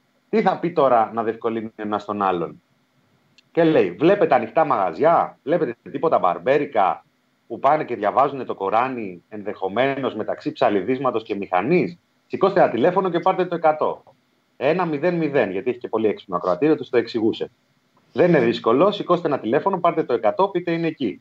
Δεν ανταποκρίνεται το 100, επειδή πόσα να προλάβει και αυτό το 100, χίλια έπρεπε να είναι, δεν είναι 100. Λέει, άμα δεν βγάζετε άκρη έτσι, σηκώστε το τηλέφωνο και πάρτε το τηλέφωνο, του λέει εκεί το σταθερό των παραπολιτικών και πείτε είναι εκεί ο κύριος Μπογδάνος, ο βουλευτής Α Αθήνας, τον οποίο είχατε τη φαϊνή ιδέα να εντάξετε στο πρόγραμμά σας και δει πριν τον πέδον της σταλινοφρένειας μάλιστα θα σας πούνε ή θα σας πούνε όχι. Εάν σας πούνε μάλιστα, έρχομαι και μιλάμε κατευθείαν. Εάν σας πούνε όχι, αφήνετε μήνυμα και θα με πάρουν να μου δώσουν το μήνυμα. Και λέει μετά ότι ως οφειλέ, βέβαια, ε, γιατί αυτό είναι ο ρόλος του βουλευτή, είχε μιλήσει λέει, τις προηγούμενες μέρες με τον ταξίαρχο Δάβαλο Δημήτριο, ταξίαρχος διοικητής του Αλοδαπών, και τον έστειλε εκεί σε κάποια μαγαζιά, λέει, στο εμπορικό τρίγωνο, με τον ταξίαρχο Χάρη Ζάβαλο. Έγινε επιχείρηση, την οποία πληροφόρησε ένα άλλος κάτοικος, ένας άλλος κάτοικος της ε, Αθήνας. Οπότε ο Μπογδάνος καλεί τον κόσμο να παίρνει τηλέφωνο στα παραπολιτικά, να ζητάει τον ίδιο, του δίνει πληροφορίες ε, για το ποιοι μουσουλμάνοι, έτσι συγκεκριμένο είναι το τέτοιο, το concept, ε, ποιοι μουσουλμάνοι ανοίγουν τα μαγαζιά τους για να ενημερώνει την αστυνομία και να πηγαίνει. Και μετά σου λέει Νίκο Ρουφιάνο. Τι να πω. Δεν είναι. Τι να πω. Δεν είναι. Εγώ σκεφτόμουν στην αρχή μήπως είναι κάποιο διαστραμμένο χιούμορ. Σου λέει επειδή με λένε Ρουφιάνο, να και εγώ τι θα κάνω τώρα έτσι για να τους ε, εκνευρίσω. Αλλά τι χιούμορ. Είναι ένας άνθρωπος Είχε πει πρώτα στην ε, συζήτηση με τον ε, Γεωργιάδη ότι υπάρχει πρόβλημα με τους λαθρομετανάστες γιατί δεν έχουν εμπεδώσει τις οδηγίες. Βγαίνουν έξω. Και λες τώρα, πραγματικά τόσο καιρό που λέμε ότι ρε παιδιά πείτε μια κουβέντα για αυτούς τους ανθρώπους, σαπίζουν ένας πάνω στον άλλο και δεν μπορούν να, ε, να ακολουθήσουν καμία από τις οδηγίες. Γιατί δεν μπορούν, γιατί δεν έχουν που να πλύνουν τα χέρια τους. Πείτε μια κουβέντα για αυτούς τους ανθρώπους και είπε. Είπε ότι πρέπει να τους μαντρώσουμε γιατί δεν έχουν εμπεδώσει τις, ε, τις οδηγίες και μετά είπε αυτό. Αν δούμε κανένα μπαρμπέρικο όπου μεταξύ κουρέματος και κουβέντας μελετάνε και το Κοράνι, δηλαδή είναι μια ολοκληρωμένη φαντασίωση. Είναι χοντρικά τζιχαντιστές, ναι, είναι τζιχαντιστές που βήχουν ρε παιδί μου. Είναι αυτό, είναι όλα μαζί. Είναι αυτοί που είναι μουσουλμάνοι, που μελετάνε το Κοράνι εκεί πέρα, μαζεύονται, τα έχουν ανοιχτά, μας κολλάνε, θα βήχουν πάνω στις κόρες μας. Κατάλαβες, αυτό είναι το, το πλήρες ε, ε, ο ολοκληρωμένος ε, συλλογισμός. Και εδώ πραγματικά το λέω ότι είναι, δεν καταλαβαίνω, είναι σαν καρικατούρα του εαυτού του. Είναι ένας βουλευτής τώρα, ο οποίος έχει, έχει εκπομπή στο ραδιόφωνο, που είναι ούτως ή άλλως τώρα, μόνο εγώ το βρίσκω περίεργο αυτό. Δηλαδή λέει ήμουνα το πρωί στο Sky, ως τι δηλαδή, είναι κάποιος που πάει το πρωί στο Sky ως βουλευτής, αλλά μετά έχει και δική του εκπομπή και καλεί δυο άλλους ε, βουλευτές.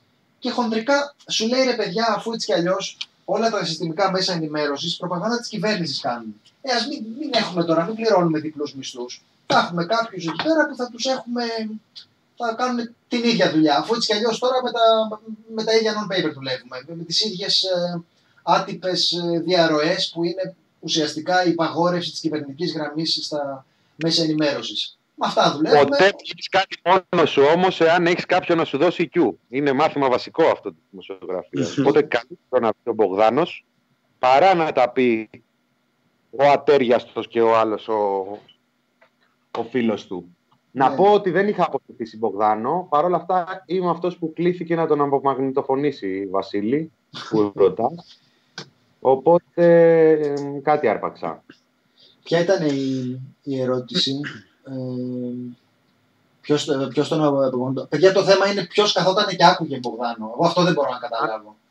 Ναι, δηλαδή, ναι, ναι. πραγματικά τι, δεν μπορώ να καταλάβω τι άνθρωποι είστε. Αυτό με παραξενεύει.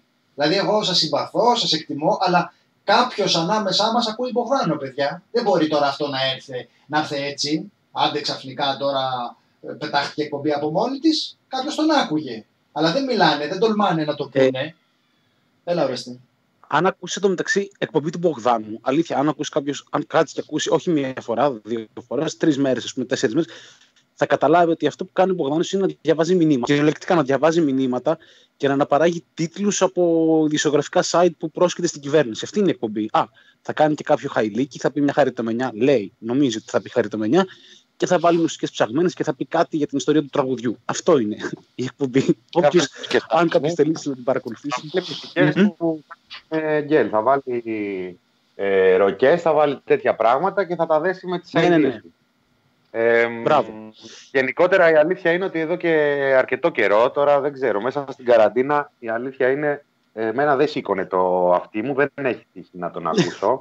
Πριν την καραντίνα τον, ε, τον έβαζα. Ε, γενικά έχει ξεσαλώσει. Δηλαδή, ειδικά εκπομπές στην αρχή της καραντίνας ήταν. Ειδικά, να θυμίσουμε ότι ο μήνας που πέρασε στην αρχή είχε πόλεμο στα σύνορα, εισβολή, προδότες Σιριζέους ή Σιριζοκίνητους. Ε, ναι, ναι, ναι. Ε, ναι, ναι, ναι. Στο Ίση εφημερίδων. Αφελινισμός της πατρίδας μας. Αφελινισμός της πατρίδας μας, μπράβο. Και, και ένας από τους. Ε, ε από 1η Μαρτίου μέχρι τις 14 που μπήκαμε σε καραντίνα, ο Μπογδάνος έβγαινε τα πρωινά να αλλάξει με τον Άδωνη. Ο ένας έκανε τα ρεπό του άλλου. Αυτή ήταν η παρουσία της κυβέρνησης στην ελληνική τηλεόραση το πρώτο 15 του Μαρτίου. Απλώς μετά με την καραντίνα και από τον πολύ χαρδαλιά Τώρα ακούμε τον Μπογδάνο και λέμε Α, μα τώρα λέει τέτοια πράγματα ο Μπογδάνος. Ε, όπα, όπα. Κάτσε. Έλενα Μπονάτου είναι η δεύτερη φορά που παρεμβαίνει δυναμικά. Ακούνε Μπογδάνο, λέει αυτοί που ψήφισαν το κούλι για πρωθυπουργό. Παιδιά, θέλει κάποιος να τοποθετηθεί γι' αυτό; Εγώ Υπάρχει... έχω πει ότι Κιάκο δεν ξαναψηφίζω. Ούτε εγώ. Ούτε το, το χέρι. Ούτε εγώ. Ούτε εγώ. Σε κάτι πιστέψαμε. Είδαμε τα όνειρά μας να τσαλακώνονται. Ε, αυτό που κάνει εντύπωση στην περίπτωση. Ναι. Όχι για τώρα που έχει αντιμετωπίσει την κρίση όπως πρέπει.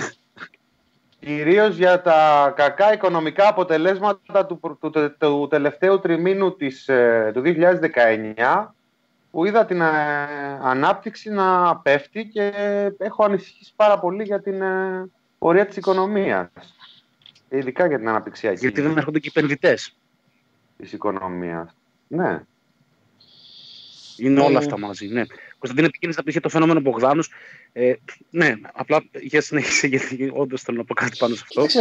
Απλώς εγώ νομίζω ότι ο Μπογδάνος τώρα θα μπορούσε υπό διαφορετικές συνθήκες να το παίζει και φιλελεύθερος. Ε, εδώ και αρκετά χρόνια, η πιο σοκαριστική στιγμή κατά, την, ε, κατά τη δική μου εκτίμηση ήταν ε, η χιδεότητα προς τη Μάγδα Φίσα. Αυτό είναι κάτι που δεν καταπίνεται. Προσπάθησε μετά να το μαζέψει, να ζητήσει συγγνώμη, ναι, ότι την έχουν, ότι την έχουν ελιτή την ώρα που. Ο Ρουπακιάς είναι ράκο. Ακριβώς. Ο Ρουπακιάς σε ανθρώπινο επίπεδο είναι ένα, είναι ένα ράκος. Και έκτοτε υπάρχει ένας ένας λόγος, ο οποίος ε, ουσιαστικά είναι ακροδεξιός. Και δεν το λέω. Εγώ δεν, δεν τις αμολάω αυτές τις κουβέντες έτσι απλώς για να θίξω κάποιον ε, λέγοντας κάτι που είναι βαρύ και χαίρομαι να το πετάξω.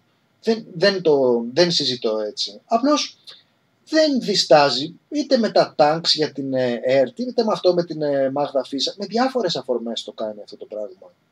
Με διάφορες αφορμές ε, συμπεριφέρεται με έναν, ε, με έναν τρόπο που ε, ουσιαστικά δεν απέχει ρε παιδί μου. Είναι Χρυσή Αυγή χωρίς τα μπράτσα. Ε, ε, να θυμίσω λίγο, ναι. Κωνσταντίνη, συγγνώμη, επειδή αναφέρεσαι αυτό ακριβώς στον ακροδεξιό λόγο. Όταν γινόντουσαν τα σκηνικά στον ε, Εύρο, αρχές του μήνα, και με τα tweets που έκανε, στα social media που έγραφε, αλλά και στις εκπομπές που έβγαινε να μιλήσει και στη δική του εκπομπή, έλεγε ότι η ΣΥΡΙΖΕ, το κόμμα της αξιωματικής αντιπολίτευσης δηλαδή, και μιλάμε για εθνική δημοψυχία έτσι, είναι πράκτορο του Ερντογάν. Ε, αυτό το πράγμα, εν τω μεταξύ, προφανώς και δεν στέκει, το ξέρει και ο ίδιος φυσικά. Οι αναγνώστες του και ακροατές του δεν το ξέρουν όμως και μπορούν να το πιστέψουν εύκολα. Αλλά αυτό το πράγμα είναι όντως βαθιά διχαστικό και βγάζει μίσος. Πώς θα αποκαλέσεις κάποιον πράκτορα του Ερντογάν έτσι, ότι η αξιωματική αντιπολίτευση, ο Τσίπρας, έχει την άποψη που έχεις τέλος πάντων για, τους, ε, για το ΣΥΡΙΖΑ, τι είναι πολιτικά και τι δεν είναι, αν είναι απαταιώνες ή όχι. Αλλά βγαίνει το κόμμα, βγαίνει βουλευτής του κυβερνώντο κόμματος και λέει η αξιωματική αντιπολίτευση είναι πράκτορα του Ερντογάν. Αυτό πέρα από ανευθυνότητα, επειδή, μάλλον όχι ανευθυνότητα, γιατί ο Μπογδάνος ξέρει πολύ καλά τι λέει και σε ποιους απευθύνεται και ποιοι θέλει να τα ακούσουν, κυρίως κυρίως ποιοι θέλει να τα ακούσουν, δείχνει ρε παιδί μου όχι ένα βαθύτατα διχαστικό, αλλά δείχνει ένα λόγο μίσους. Ότι είστε όλοι πράκτορες του Ερντογάν και μόνο ο Μητσοτάκης και ο Παναγιοτόπουλος και ο Χρυσοχοίδης κρατάνε τη σημαία της Ελλάδας μας ψηλά. Ε, ε, δηλαδή έχει αυτό ακριβώς που έλεγες πριν για το φαινόμενο Μπογδάνου. Κάπου έχει ξεφύγει. Τον ε, αναθρέψανε, τον κανακέψανε και τώρα νομίζω ότι αρχίζει και βγαίνει εκτός ελέγχου με τα όσα γίνεται. Γιατί... Διαφωνώ. Διαφωνώ. Άτομα σαν τον ε, Περσόνε, σαν τον Μπογδάνο, ε, θεωρώ είναι αδύνατο να βγουν εκτός ελέγχου. Ε, εκτός ελέγχου άτομα δεν υπάρχουν. Μινά, μινά, να σου πω κάτι. Επειδή είμαστε πριν το διάλειμμα, θες να το πας άλλη μία αυτό, αλλά λίγο πιο έξαλα. Έτσι όπως ξεκίνησες με το διαφωνώ. Αλλά ε, όχι, ρε, ορέστη. Να το δοκιμάσουμε λίγο. Ε, όχι, ρε, ορέστη, διαφωνώ. διαφωνώ. Α, γιατί, γιατί διαφωνείς; Να ολοκληρώσουμε. και το κινητό. Όχι, όχι, θα μάθεις να φέρεσαι. θα μάθεις να φέρεσαι και μετά θα μου μιλήσεις πάλι. Ναι, ε, τώρα μου γράφει ένας ε, φίλος εδώ πέρα, ο Πατακός. Να θα μιλήσει τώρα ο Πατακός. Oh. Θύχτηκε λέει ο Μπογδάνος που τον είπες ακροδεξιό. Δεν είναι αυτό το ζήτημα. Όχι, δεν, για μένα είναι πώς ε, συζητάμε παιδιά. Αυτό είναι το θέμα. Και προσπαθώ να μην, ε, να μην συζητάω έξαλα. Ε, Λες τώρα, ως δημοσιογράφος, μπορείς να λες ό,τι θέλεις, ως βουλευτής όμως έχεις ευθύνη και αν το ξέρεις και λασπολογείς, έχεις ευθύνη να κάνεις κάτι γι' αυτό. Δεν, δεν νομίζω ότι είναι ακριβώς έτσι. Ό,τι και να λες, έχεις ευθύνη. Από όποια θέση και να το λες, έχεις ευθύνη. Το γεγονός ότι λέγονται αυτά που λέγονται με τέτοια ελαφρότητα ε, οφείλεται πολύ απλά στην ε, σχετική αξία, πώς το λένε, στην ισχύ των ε, εμπλεκομένων πλευρών. Αυτό είναι. Ό,τι, ό,τι μπορεί ο καθένας ε, κάνει δηλαδή. Όπου φτάνει το χέρι του, κοπανάει. Έλα. Βουλευτής έχω, έχω να πω ότι δεσμεύεται ακόμα λιγότερο από το, για το Σωστό. Έχει ακόμα μικρότερη ευθύνη για το τι λέει. Γιατί τα εντά, μπορεί να τα εντάξει, να εντάξει τα πάντα στο πλαίσιο της, ε, ε, της βουλευτικής του ιδιότητας. Έχει και ασυλία έτσι και αλλιώς. Ε, θεωρώ ότι είναι, είναι, είναι αναβάθμιση έτσι κι αλλιώς όσον αφορά το, την ελευθερία του λόγου του Μπογδάνου του να, να μπορεί να πει για οποιονδήποτε οτιδήποτε είναι πολιτική κριτική. Ε, και τέλος πάντων, θέλεις να πάμε στο, στο διάλειμμα να κλείσουμε το με τον Μπογδάνο για να αφήσουμε λίγο πιο καθαρή το δεύτερο μέρος του, της εκπομπής ή... Ό,τι θέλεις. Εγώ νομίζω ότι έχω εκφραστεί, έχω εκτονωθεί. Δεν, δεν θα μου λείψει κάτι δηλαδή. Δεν νομίζω ότι θα είχα ανάγκη να επανέλθω. Αν θέλετε κι εσείς. Α, ο Πουλής ναι. λέει. Okay, κοίταξε τώρα, κοίταξε επιθετικότητα. Ο Πουλής λέει προτρέπει για ένταση που όταν διαφωνεί λέει δεν συμφωνώ απαραίτητα με αυτό και ξεχυλίζει η ενοχή. Γιατί μας μιλάνε έτσι, ρε παιδιά. Δεν το καταλαβαίνουμε τώρα σε πόσο δύσκολη θέση είμαστε. Καραντίνες εδώ κλεισμένοι στα σπίτια μας, δουλεύουμε μέρα νύχτα. Αναγκαζόμαστε, ανεχόμαστε τον εαυτό μας, τη ζωή μας, την οικογένειά μας εδώ πέρα. Τρώμε στη μάπα όλες τις επιλογές μας. Εύκολα πράγματα νομίζω ότι είναι αυτά. Και δεχόμαστε και αυτές τις κριτικές από το chat. Λοιπόν, Α, και έχουμε και τη Λαμπρινή που μας έγινε ο, ο DJ του Press που δεν, δεν, δεν τις κακοπέφτουν οι μουσικές. Λοιπόν, φάει μουσικούλα τώρα από τον DJ Κωνσταντίνο Πουλή. Ταν, ταραν, ταν, ταν, ταν, ταν, ταν, ταν, ταν, Πάμε! Κλείνουμε μικρόφωνα. Όλα δουλεύουν ρολόι. Φύγαμε.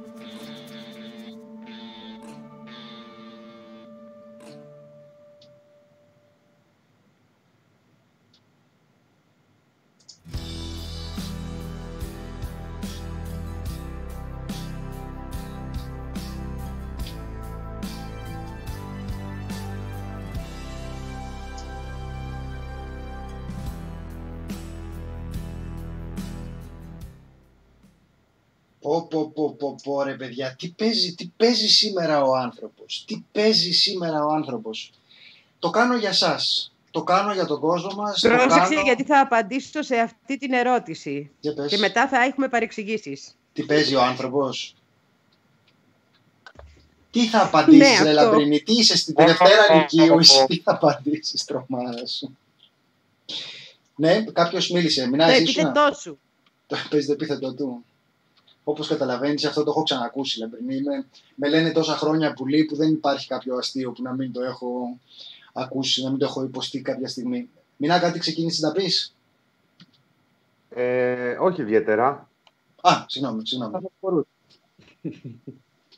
ε, ε, ναι. Ε, Λαμπρινή, απάντησες στην ε, Πέγγι Καρά για το Group Your Room; Ναι, απάντησα. Είπα ότι πρέπει να το συζητήσουμε. Είναι σοβαρό θέμα. Γιατί έχουμε το θάνατο της Ελίν Μπόλεκ, ενός από τα μέλη, σήμερα. Ε, είναι ένα συγκρότημα το οποίο αγωνίζεται με την τέχνη του ουσιαστικά για ελευθερία και έχει τον πρώτο του θάνατο. Και δεν είναι μόνο αυτό, είναι ότι επιβεβαιώνεται διαρκώς ότι πρόκειται για ένα φασιστικό κράτος. Επιβεβαιώνεται διαρκώς ότι δεν οροδεί προουδενός ο Ερντογάν και επιβεβαιώνεται διαρκώς με ζωές πια ότι θα, πληρώνουμε, θα πληρώνουν οι Τούρκοι συντροφοί μας τέλος πάντων πάντα μεγάλο φόρο αίματος για κάθε τόσο δά εκατοστό που θα καταφέρουν να κατακτήσουν σε νίκη. Να πω ότι ε, όσο τραγικό είναι αυτό που, που συνέβη, άλλο τόσο τραγικό είναι το ότι αυτή τη στιγμή δεν υπάρχει καμιά διαμαρτυρία διεθνώς για τους δημοσιογράφους που συλλαμβάνονται εκεί. Έτσι τα λέγαμε την προηγούμενη εβδομάδα επειδή φέρνουν στο φως τα θύματα του κορονοϊού. Ε, ας ελπίσουμε, δεν θα... οι τουρκικές φυλακές είναι γεμάτες ανθρώπους του αγώνα. Κούρδους, ε, Τούρκους, κομμουνιστές, αναρχικούς, ομοφιλόφιλους. Είναι γεμάτο ανθρώπους οι οποίοι αγωνίζονται και με απεργίες πείνας. Είναι ένα κλασικό όπλο στην Τουρκία και κάποιες φορές καταλήγουν κιόλας όπως έγινε τώρα. Μάλιστα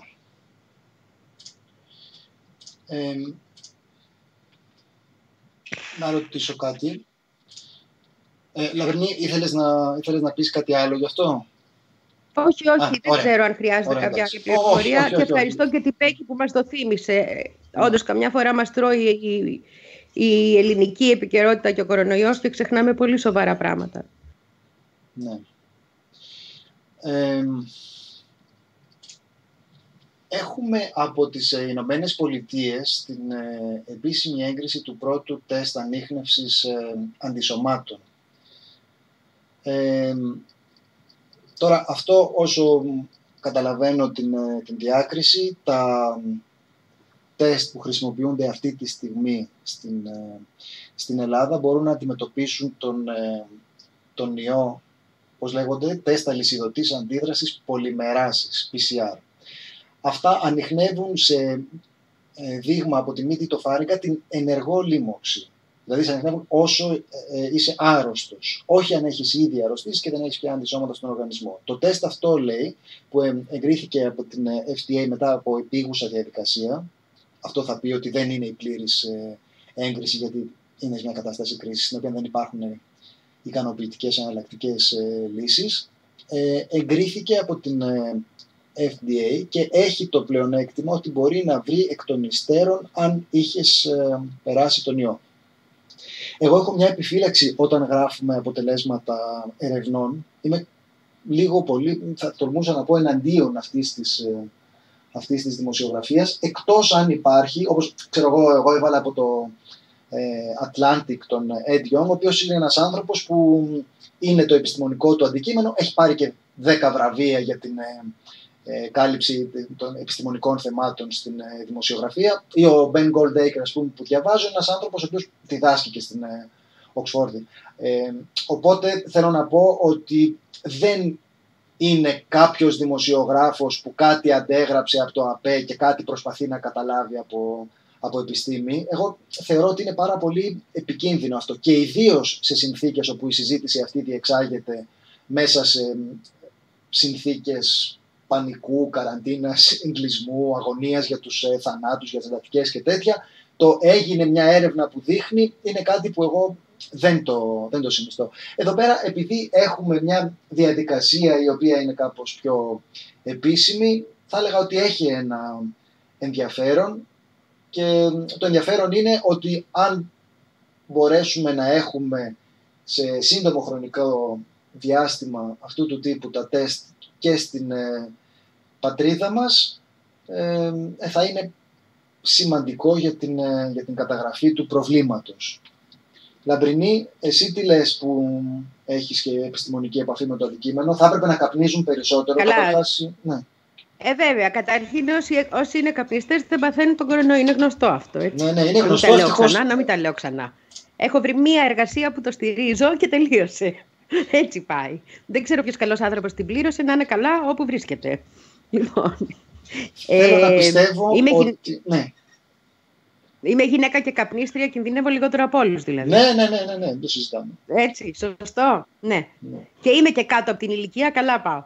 Λοιπόν, ε, κοίταξε να δεις. Σημασία έχει κάποια στιγμή να φτάσουμε στο εμβόλιο. Όλα τα άλλα, το μόνο που μπορούμε να ελπίσουμε είναι ότι θα υπάρξει φτηνότερο τεστ. Αυτό μας νοιάζει. Το, η πιο οικονομική λύση και σε, με, σε μεγέθη σε παραγωγή που να μπορεί να καλύψει τις ανάγκες αυτή τη στιγμή.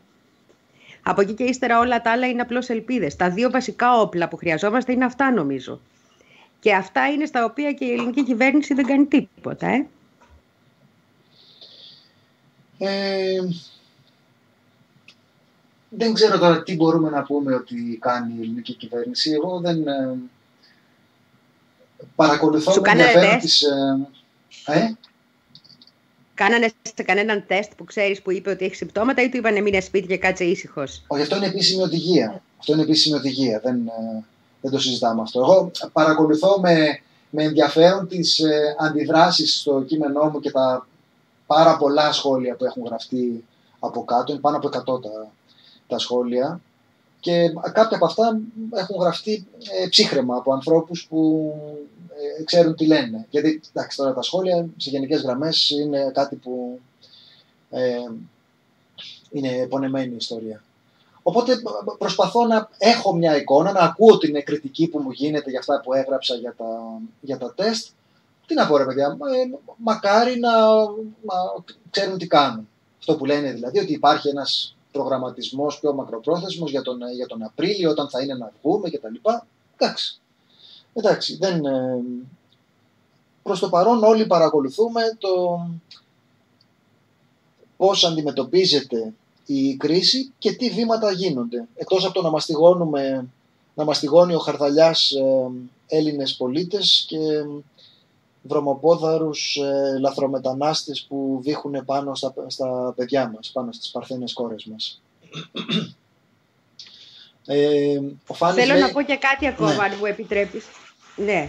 Ε, βγήκανε κάποια στοιχεία για, το, για τις Ηνωμένες Πολιτείες, γιατί μιλάμε για τις Ηνωμένες Πολιτείες, που λένε ότι μία από τις πρώτες κινήσεις του Τραμπ μας είχε διαφύγει τότε γιατί δεν είχε τη σημασία που έχει σήμερα, είναι ότι διέλυσε ολόκληρη την ομάδα αντιμετώπισης πανδημιών που υπήρχε ως τότε και σταμάτησε όλες τις έρευνες που γίνονταν για την έβρεση εμβολίων ε, και πειραματικών φαρμάκων για τα SARS, που θα ήταν σχετικά τώρα. Και θεωρείται από τους επιστήμονες, και φαντάζομαι ξέρουν περισσότερα από εμάς, ότι γι' αυτό το λόγο ακριβώς αντιμετωπίζουμε και το πρόβλημα που αντιμετωπίζουμε. Επίσης είχε αποτραβηχτεί τότε από διάφορες διεθνείς ομάδες έρευνας και τεχνολογίας να περισσώσει χρήματα, όπως και πολλές άλλες κυβερνήσεις της Ευρωπαϊκής ε, Ένωσης. Δηλαδή, κόψανε όλοι λεφτά από αυτό που τώρα χρειαζόταν. Και το κόψαν από πριν. Η επιστήμη πρέπει να δρά προληπτικά όσο είναι δυνατόν, ειδικά η ιατρική. Αυτό είναι δεδομένο.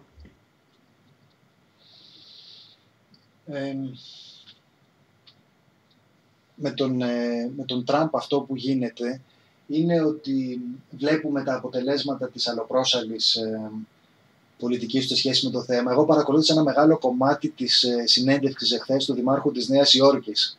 Το ρωτάει μια δημοσιογράφος πώς θα, ε, πώς θα κρίνατε το γεγονός ότι σε κάποιες περιπτώσεις έχει, σας έχει επενέσει για την ε, ε, δράση σας ενάντια στο κορονοϊό και σε άλλες περιπτώσεις σας έχει επικρίνει πάρα πολύ έντονα; Περνάνε μερικά δευτερόλεπτα, λέει, δεν έχω κάποια εξήγηση. δεν έχω κάποια εξήγηση γι' αυτό. Και ήθελα να πω... Είναι γιατί δεν υπάρχει η φράση, η παροιμία στα αγγλικά, ότι του φανεί του λολοστεφανή. Καταλάβεις, αν υπήρχε θα είχε και απάντηση. Ε, εγώ ήθελα να το συζητήσω αυτό, το, το λέγαμε και νωρίτερα συζητώντας με τα, με τα παιδιά για το πώς είναι η επικοινωνία σε περιόδους ε, κρίσης και πανδημίας. Τι γίνεται εδώ πέρα; Με τον Τραμπ ένα πράγμα που του κατανοητίζουν και το οποίο το έχουμε συζητήσει αρκετές φορές και ε, εδώ στο ραδιόφωνο είναι ότι και τα βήματα που παίρνεις καθυστερείς να τα, ε, να τα αποφασίσεις αλλά και η πειθό προς τον κόσμο καθώς προσπαθείς να του εξηγήσεις πόσο σημαντικά είναι τα, ε, όλα αυτά τα μέτρα που προτείνεις, υπονομεύεται πάρα πολύ σημαντικά όταν το μήνυμα που στέλνεις είναι ε, αμφιλεγόμενο, αμφιταλαντευόμενο, ε, διστακτικό, αντιφατικό. Και σκεφτόμουν, επειδή είμαι και κάπως ε, βραδιφλεγής κιόλας ε, εγώ, σκεφτόμουν πόσο με έχει διαολίσει η αντίδραση του Χρυσοχοίδη στην ιστορία με το Open. Θυμίζω πάρα πολύ συνοπτικά, επειδή το κουβεντιάσαμε εκτενώς εχθές και θα υπάρχει και ένα κομματάκι στην ανασκόπηση που θα βγει το βράδυ. Είναι έτοιμη, είναι, στο, είναι ήδη ανεβασμένη στο YouTube και δεν έχει γίνει δημόσια ακόμα. Λοιπόν, ε, υπάρχει ένα κομματάκι εκεί πέρα για, την, ε, για το τι συνέβη με το, με το Open. Θυμίζω πάρα πολύ συνοπτικά, παρουσιάζει το κανάλι ένα ρεπορτάζ, στο οποίο χρησιμοποιώντας το zoom στην ε, κάμερα και παίρνοντας τον κόσμο από χαμηλά, δίνει την εντύπωση ότι υπάρχει συνοστισμός στην παραλία, χωρίς να υπάρχει. Αυτό όσοι καταλαβαίνουν το πώς λειτουργούν οι, οι φάκοι, υπήρξαν πολύ ωραία και πολύ πιστικά άρθρα που το εξηγούσαν. Και ακόμη και το πιο φιλοκυβερνητικό και φιλο-open-ικό ε, μέσο και άρθρο που γράφτηκε, με συγχωρείτε, στο, στα ελληνικά hoaxes, αναγκαζόταν να παραδεχτεί ότι αυτό δημιουργούσε μια εντύπωση παραπλανητική. Ότι δημιουργούσε μια εικόνα πύκνωσης του κόσμου που δεν ανταποκρινόταν στην πραγματικότητα. Και βγαίνει, το αναφέραμε νομίζω και λίγο χθες. Βγαίνει ο ε, Υπουργός Προστασίας του Πολίτη και λέει: Μεγέθυναν την εικόνα τα κανάλια, αλλά καλά κάναν. Γιατί η πειθαρχία πρέπει να είναι απόλυτη. Και σκεφτόμουν σιγά σιγά, δούλευε μέσα μου, έτσι, ε, σιγόβραζε όλο αυτό, ότι το πρόβλημα με την ε, αντίδραση αυτή είναι ότι ο Χρυσοχοίδης γενικά εμένα μου δίνει την εικόνα ενός ανθρώπου ο οποίος δεν είναι ιδιαίτερα ευθύς. Έχει έναν ε, στόμφο που θυμίζει λίγο κίμωνα κουλούρι, αυτό το ύφος το ψευτοσοβαρό και ψευτοαυστηρό, αλλά είναι γκαφατζής βασικά. Οπότε αυτό που λες είναι ότι τα κανάλια ε, ένα κανάλι, έστω στην προκειμένη περίπτωση, παραπλάνησε τον κόσμο και εγώ το καλύπτω. Και θέλω να ευστήσω την προσοχή στο εξής.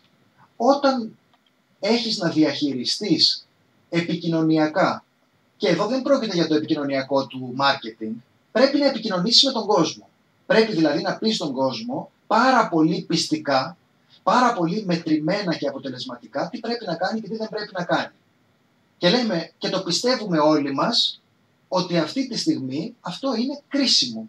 Δεν ξέρω πώς μετράει ο Τσιόδρας στις ε, ζωές και αν μπορούμε να μετρήσουμε αυτό που μετράει και να πούμε πόσες ζωές θα χάνονταν έτσι ή αλλιώς, δεν είναι η ειδικότητά μου, αλλά αναγνωρίζουμε όλοι ότι είναι μια συνθήκη στην οποία πρέπει πάρα πολύ υπεύθυνα να απευθυνθεί στον ε, κόσμο με πολύ μεγάλη προσοχή. Το να μπορέσει να σε ακούει ο κόσμος βασίζεται απολύτως στο αν εσύ θα εκφράζεσαι με σοβαρότητα και ειλικρίνεια. Αν εσύ λες στον κόσμο ψέματα ή δικαιολογείς ψέματα, κάθε φορά που το κάνεις αυτό, δυσκολεύεις την επικοινωνία σου με αυτόν τον κόσμο και τη μελλοντική πειθό σου κάθε φορά που θα χρειαστεί να του ξανααπευθυνθείς και να του πεις κάνε αυτό ή κάνε εκείνο. Οπότε, πώς να το πω, μου φαίνεται ένα σφάλμα θεμελιώδους σημασίας. Έχουμε πανδημία. Είναι τόσο σοβαρά. Ωραία, κλείνω με αυτή τη φράση. Είναι τόσο σοβαρά ναι. τα πράγματα που ζητάς από τον κόσμο να μείνει στο σπίτι του, προσπαθείς να του εξηγήσεις γιατί να το κάνει αυτό και μέσα σε αυτές τις συνθήκες είναι απολύτως κρίσιμο να εκφράζεσαι με μετριοπάθεια και με απόλυτη αντιστοιχία προς την πραγματικότητα.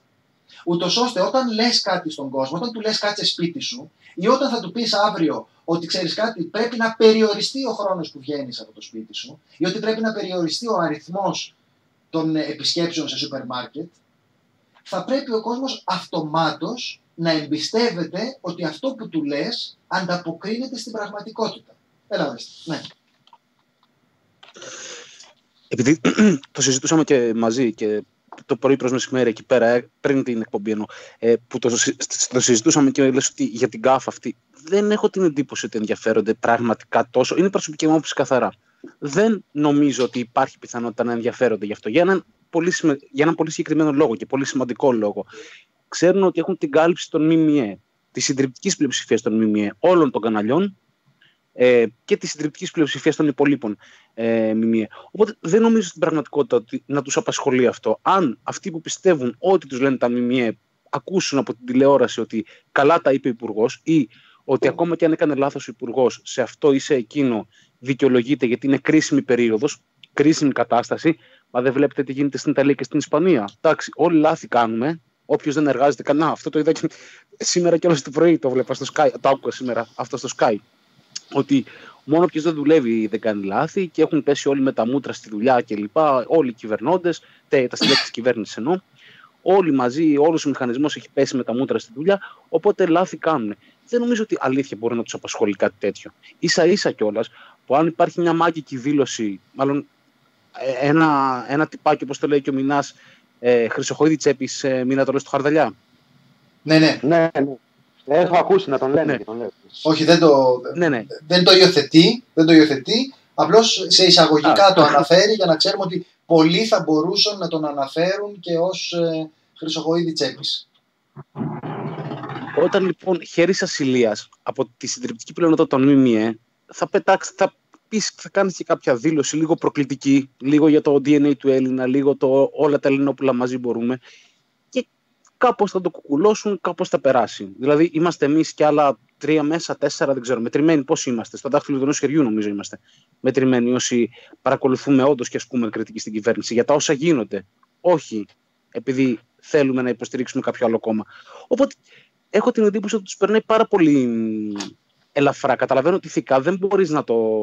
Δεν μπορεί να το σκεφτεί κάποιος ότι μα είναι ανήθικοι. Δεν καταλαβαίνουν ότι αυτό που κάνουν είναι τρομακτικό. Δεν νομίζω ότι τους απασχολεί έτσι κι αλλιώς. Δηλαδή, μιλάμε τώρα για έναν άνθρωπο ο οποίος βγαίνει και του λένε για τα μνημόνια, έχεις υπογράψει μνημόνια, δεν τα είχα διαβάσει. Μιλάμε για καταστροφές ζώων, έτσι. Ε, δεν το έχω διαβάσει. Ε, θέλω να πω ότι τέτοιου είδους άνθρωποι δεν νομίζω ότι έχουν ηθικούς φραγμούς. Ούτε θα διστάσουν να κάνουν την οποιαδήποτε γκάφα από τη στιγμή που ξέρουν ότι έχουν ολόκληρο μηχανισμό και επιτελεία από πίσω. Μην ξεχνάμε και τα εκατομμύρια έτσι που δόθηκαν. Ε, Για να το καλύψει όλο αυτό. Απλώς ναι, η, η, ανησυχία μου είναι ότι αυτό δεν το, δεν το στηρίζω σε κάποια γενική ιδέα περί ηθικής. Το καταλαβαίνω ότι άμα έχεις τσίπα τώρα υπουργός θα πάει να γίνεις. Δεν είναι... Το, μέχρι εκεί το καταλαβαίνω. Αλλά δεν είναι θέμα μιας αόριστης ηθικής υποχρέωσης να λες την αλήθεια.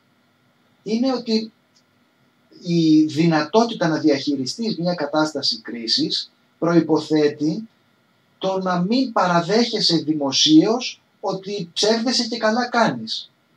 Καταλαβαίνω ότι θα υπάρξουν πράγματα στα οποία μπορεί, ξέρω εγώ, σε μια κατάσταση κρίσης να επιλέξει μια κυβέρνηση να κρύβει τον αριθμό των ε, νεκρών ή να, να θέλει να τρομάξει τον ε, κόσμο, ας πούμε. Γι' αυτά έχω μεγαλύτερη κατανόηση. Αλλά αυτό είναι ένα ζήτημα, το να θες να τρομάξει τον κόσμο, ε, είναι ένα ζήτημα δραματικότητας στον ε, τόνο με τον οποίο θα παιχτούν οι ειδήσεις.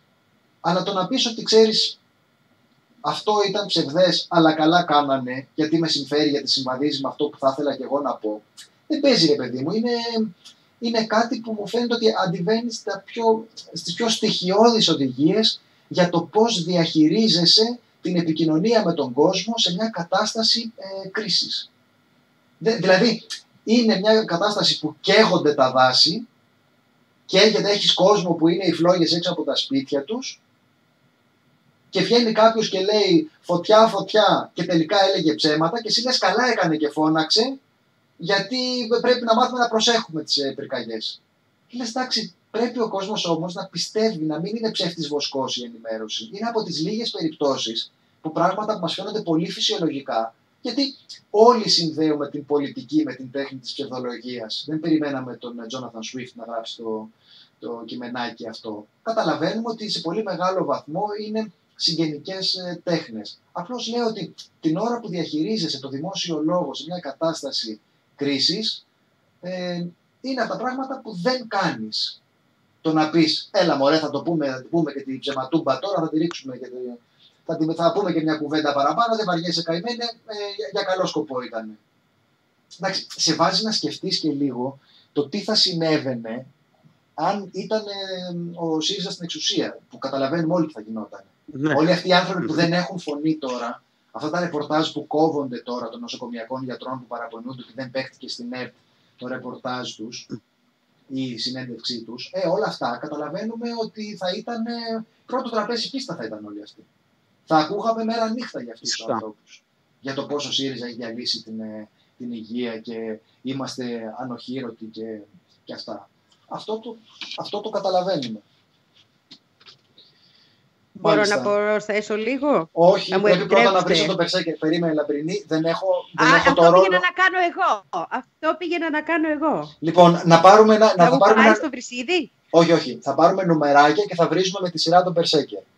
Λοιπόν, ε, Λαμπρινή, θες να ξεκινήσει εσύ. Γιατί να ξεκινήσεις εσύ; Ε, εγώ Έτσι, είμαι... μπράβο, πατριαρχικό σκουλίκι. Εγώ πρέπει να αρχίσω. Ε, θα το έκανα πιο ήπια για να, για να σου δώσω την κορύφωση, Λαμπρίνη. Έλα, πες το. λοιπόν, καταρχήν δεν αναλύουμε πολύ το ψέμα του Χριστοοίδη. Ασχολούμαστε με κάτι, το είπαμε και χτες, το οποίο είναι εμφανής γκεμπελισμός. Εγώ δεν θα φυλάξω τα λόγια μου.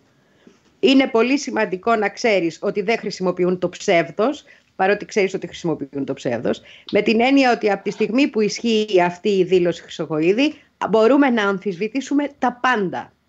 Όλους τους αριθμούς που μας δίνουν και όλα τα στοιχεία που μας δίνουν. Γιατί μας λένε και οι ίδιοι ότι τα δίνουν έτσι ώστε να τους συμφέρει. Έτσι ώστε να περνάει η γραμμή τους. Και δεν είναι μόνο δικό τους θέμα, το είπαμε και χτες. Είναι παγκόσμιο θέμα το θέμα της δημοκρατίας και της ελεύθερης ε, διακίνησης της πληροφορίας στις παρούσες συνθήκες. Τα ίδια προβλήματα αντιμετωπίζουν οι συνάδελφοι σε όλο τον κόσμο με εξαίρεση ίσως μικρή τη Γαλλία, όπου φαίνεται ότι λειτουργούν περισσότερα πράγματα από ότι οπουδήποτε άλλο, τουλάχιστον στην Ευρώπη. Λοιπόν, το να καθόμαστε να ασχολούμαστε με αυτό είναι γιατί αυτό σημαίνει ότι ψεύδονται στα μούτρα μας, το παραδέχονται και εμείς δεν έχουμε καν τρόπο να ελέγξουμε στοιχειοδός τι συμβαίνει. Και πρέπει να ασχολούμαστε. Είναι πάρα πολύ σημαντικό. Και χαίρομαι που βλέπεις τον Χρυσοχοίδη στον ύπνο σου. Η Εύα διαμαρτύρεται, είπα Χρυσοχοίδης γι' αυτό. Έτσι είναι τα εκπαιδευμένα σκυλιά τους έχεις μάθει να, τους έχεις μάθει πότε να, πότε να κράζουν. Ε, μα το χρησιμοποιούν τόσο καιρό το ψέμα, με ψέματα βγήκαν στην κυβέρνηση, μήπως πήραν πίσω τη συμφωνία των Πρεσπών. Εντάξει, εντάξει, δεν, δεν νομίζω ότι έχει νόημα να πούμε ότι, και εγώ το είπα, όλοι είπα ότι είναι συγγενικά επαγγέλματα, ότι όλοι κατανοούμε την πολιτική ως μια προέκταση της τέχνης της ε, ψευδολογίας. Δεν, δεν αμφιβάλλω γι' αυτό. Απλώς λέμε ότι σε μια περίσταση όπου είναι κρίσιμο το να μπορείς να πεις κάτι στον κόσμο και να ακούσει γιατί περιμένουμε έξαρση των θανάτων στις ε, εντατικές. Έχουμε και έναν ε, γιατρό σχολιαστή ο οποίος εξηγείρεται όταν τα λέμε αυτά. είναι διαφορετική, είναι κατά έναν πολύ διαφορετικό τρόπο επίγον ε, το αίτημα να μην παραδέχεσαι ότι λες ότι να είναι επειδή σε συμφέρει. Αυτό λέω. Νομίζω ότι το, το εξήγησα αρκετά. Θα ήθελα να συζητήσουμε λίγο για δύο θέματα που έχουν να κάνουν με τα διόδια. Ε, το ένα... Α, έλα μήνα. Ναι. Είναι, πολύ, είναι πολύ ωραίο να αναφερθούμε σε αυτό. Θέλω μόνο, θα το ανεβάσουμε τώρα όπου να είναι, το συγκεκριμένο που θα πω, ε, ένα κλικ πριν μπούμε σε αυτή την εξασφάλιση των ε, δύο ε, να αναφέρουμε κάτι το οποίο ανακαλύπτουν οι εργαζόμενοι τώρα αυτές τις μέρες, από εχθές, συγκεκριμένα από προχτές που άνοιξε η πλατφόρμα της Εργάνης για να μπαίνουν να δηλώνουν τα στοιχεία τους. Και έχει να κάνει με το εξής. Ε, η κυβέρνηση μεταξύ των ανακοινώσεων ε, στο πλαίσιο της στήριξης εργαζόμενων που έχει κάνει έχει διαφημίσει την ε, έκπτωση ενοικίου για όσους εργαζόμενους ε, για όσων εργαζόμενων η σύμβαση τελεί υπό αναστολή όσοι βρίσκονται σε αναστολή εργασίας. Αυτό όμως που στην πραγματικότητα ισχύει είναι ότι προβλέπεται αυτή η ρύθμιση μόνο για όσους ρητά με κρατική εντολή ε, έκλεισαν οι επιχειρήσεις τους. Πράγμα που σημαίνει ότι χιλιάδες εργαζόμενοι που μπαίνουν σε αναστολή αφού έτσι τους ζητούν οι εργοδότες τους και εδώ είναι και τεράστιο χάος το τι συμβαίνει γιατί υπάρχουν ναυτιλιακές που βάζουν εργαζόμενους σε αναστολή και μετά τσοντάρουν και κάτι ακόμα για να συμπληρώσουν το μισθό τους. Δηλαδή πληρώνονται, δουλεύουν κανονικά και πληρώνονται με το 800 συν κάτι. Ε, ε, υπάρχουν χιλιάδες άνθρωποι οι οποίοι ε, ενώ μπαίνουν σε αναστολή, ενώ καλούνται να ζήσουν με τα 500 ευρώ τους επόμενους ε, μήνες, ε, δεν έχουν ε, έκπτωση στο ενίκιο της ε, πρώτης κατοικίας τους.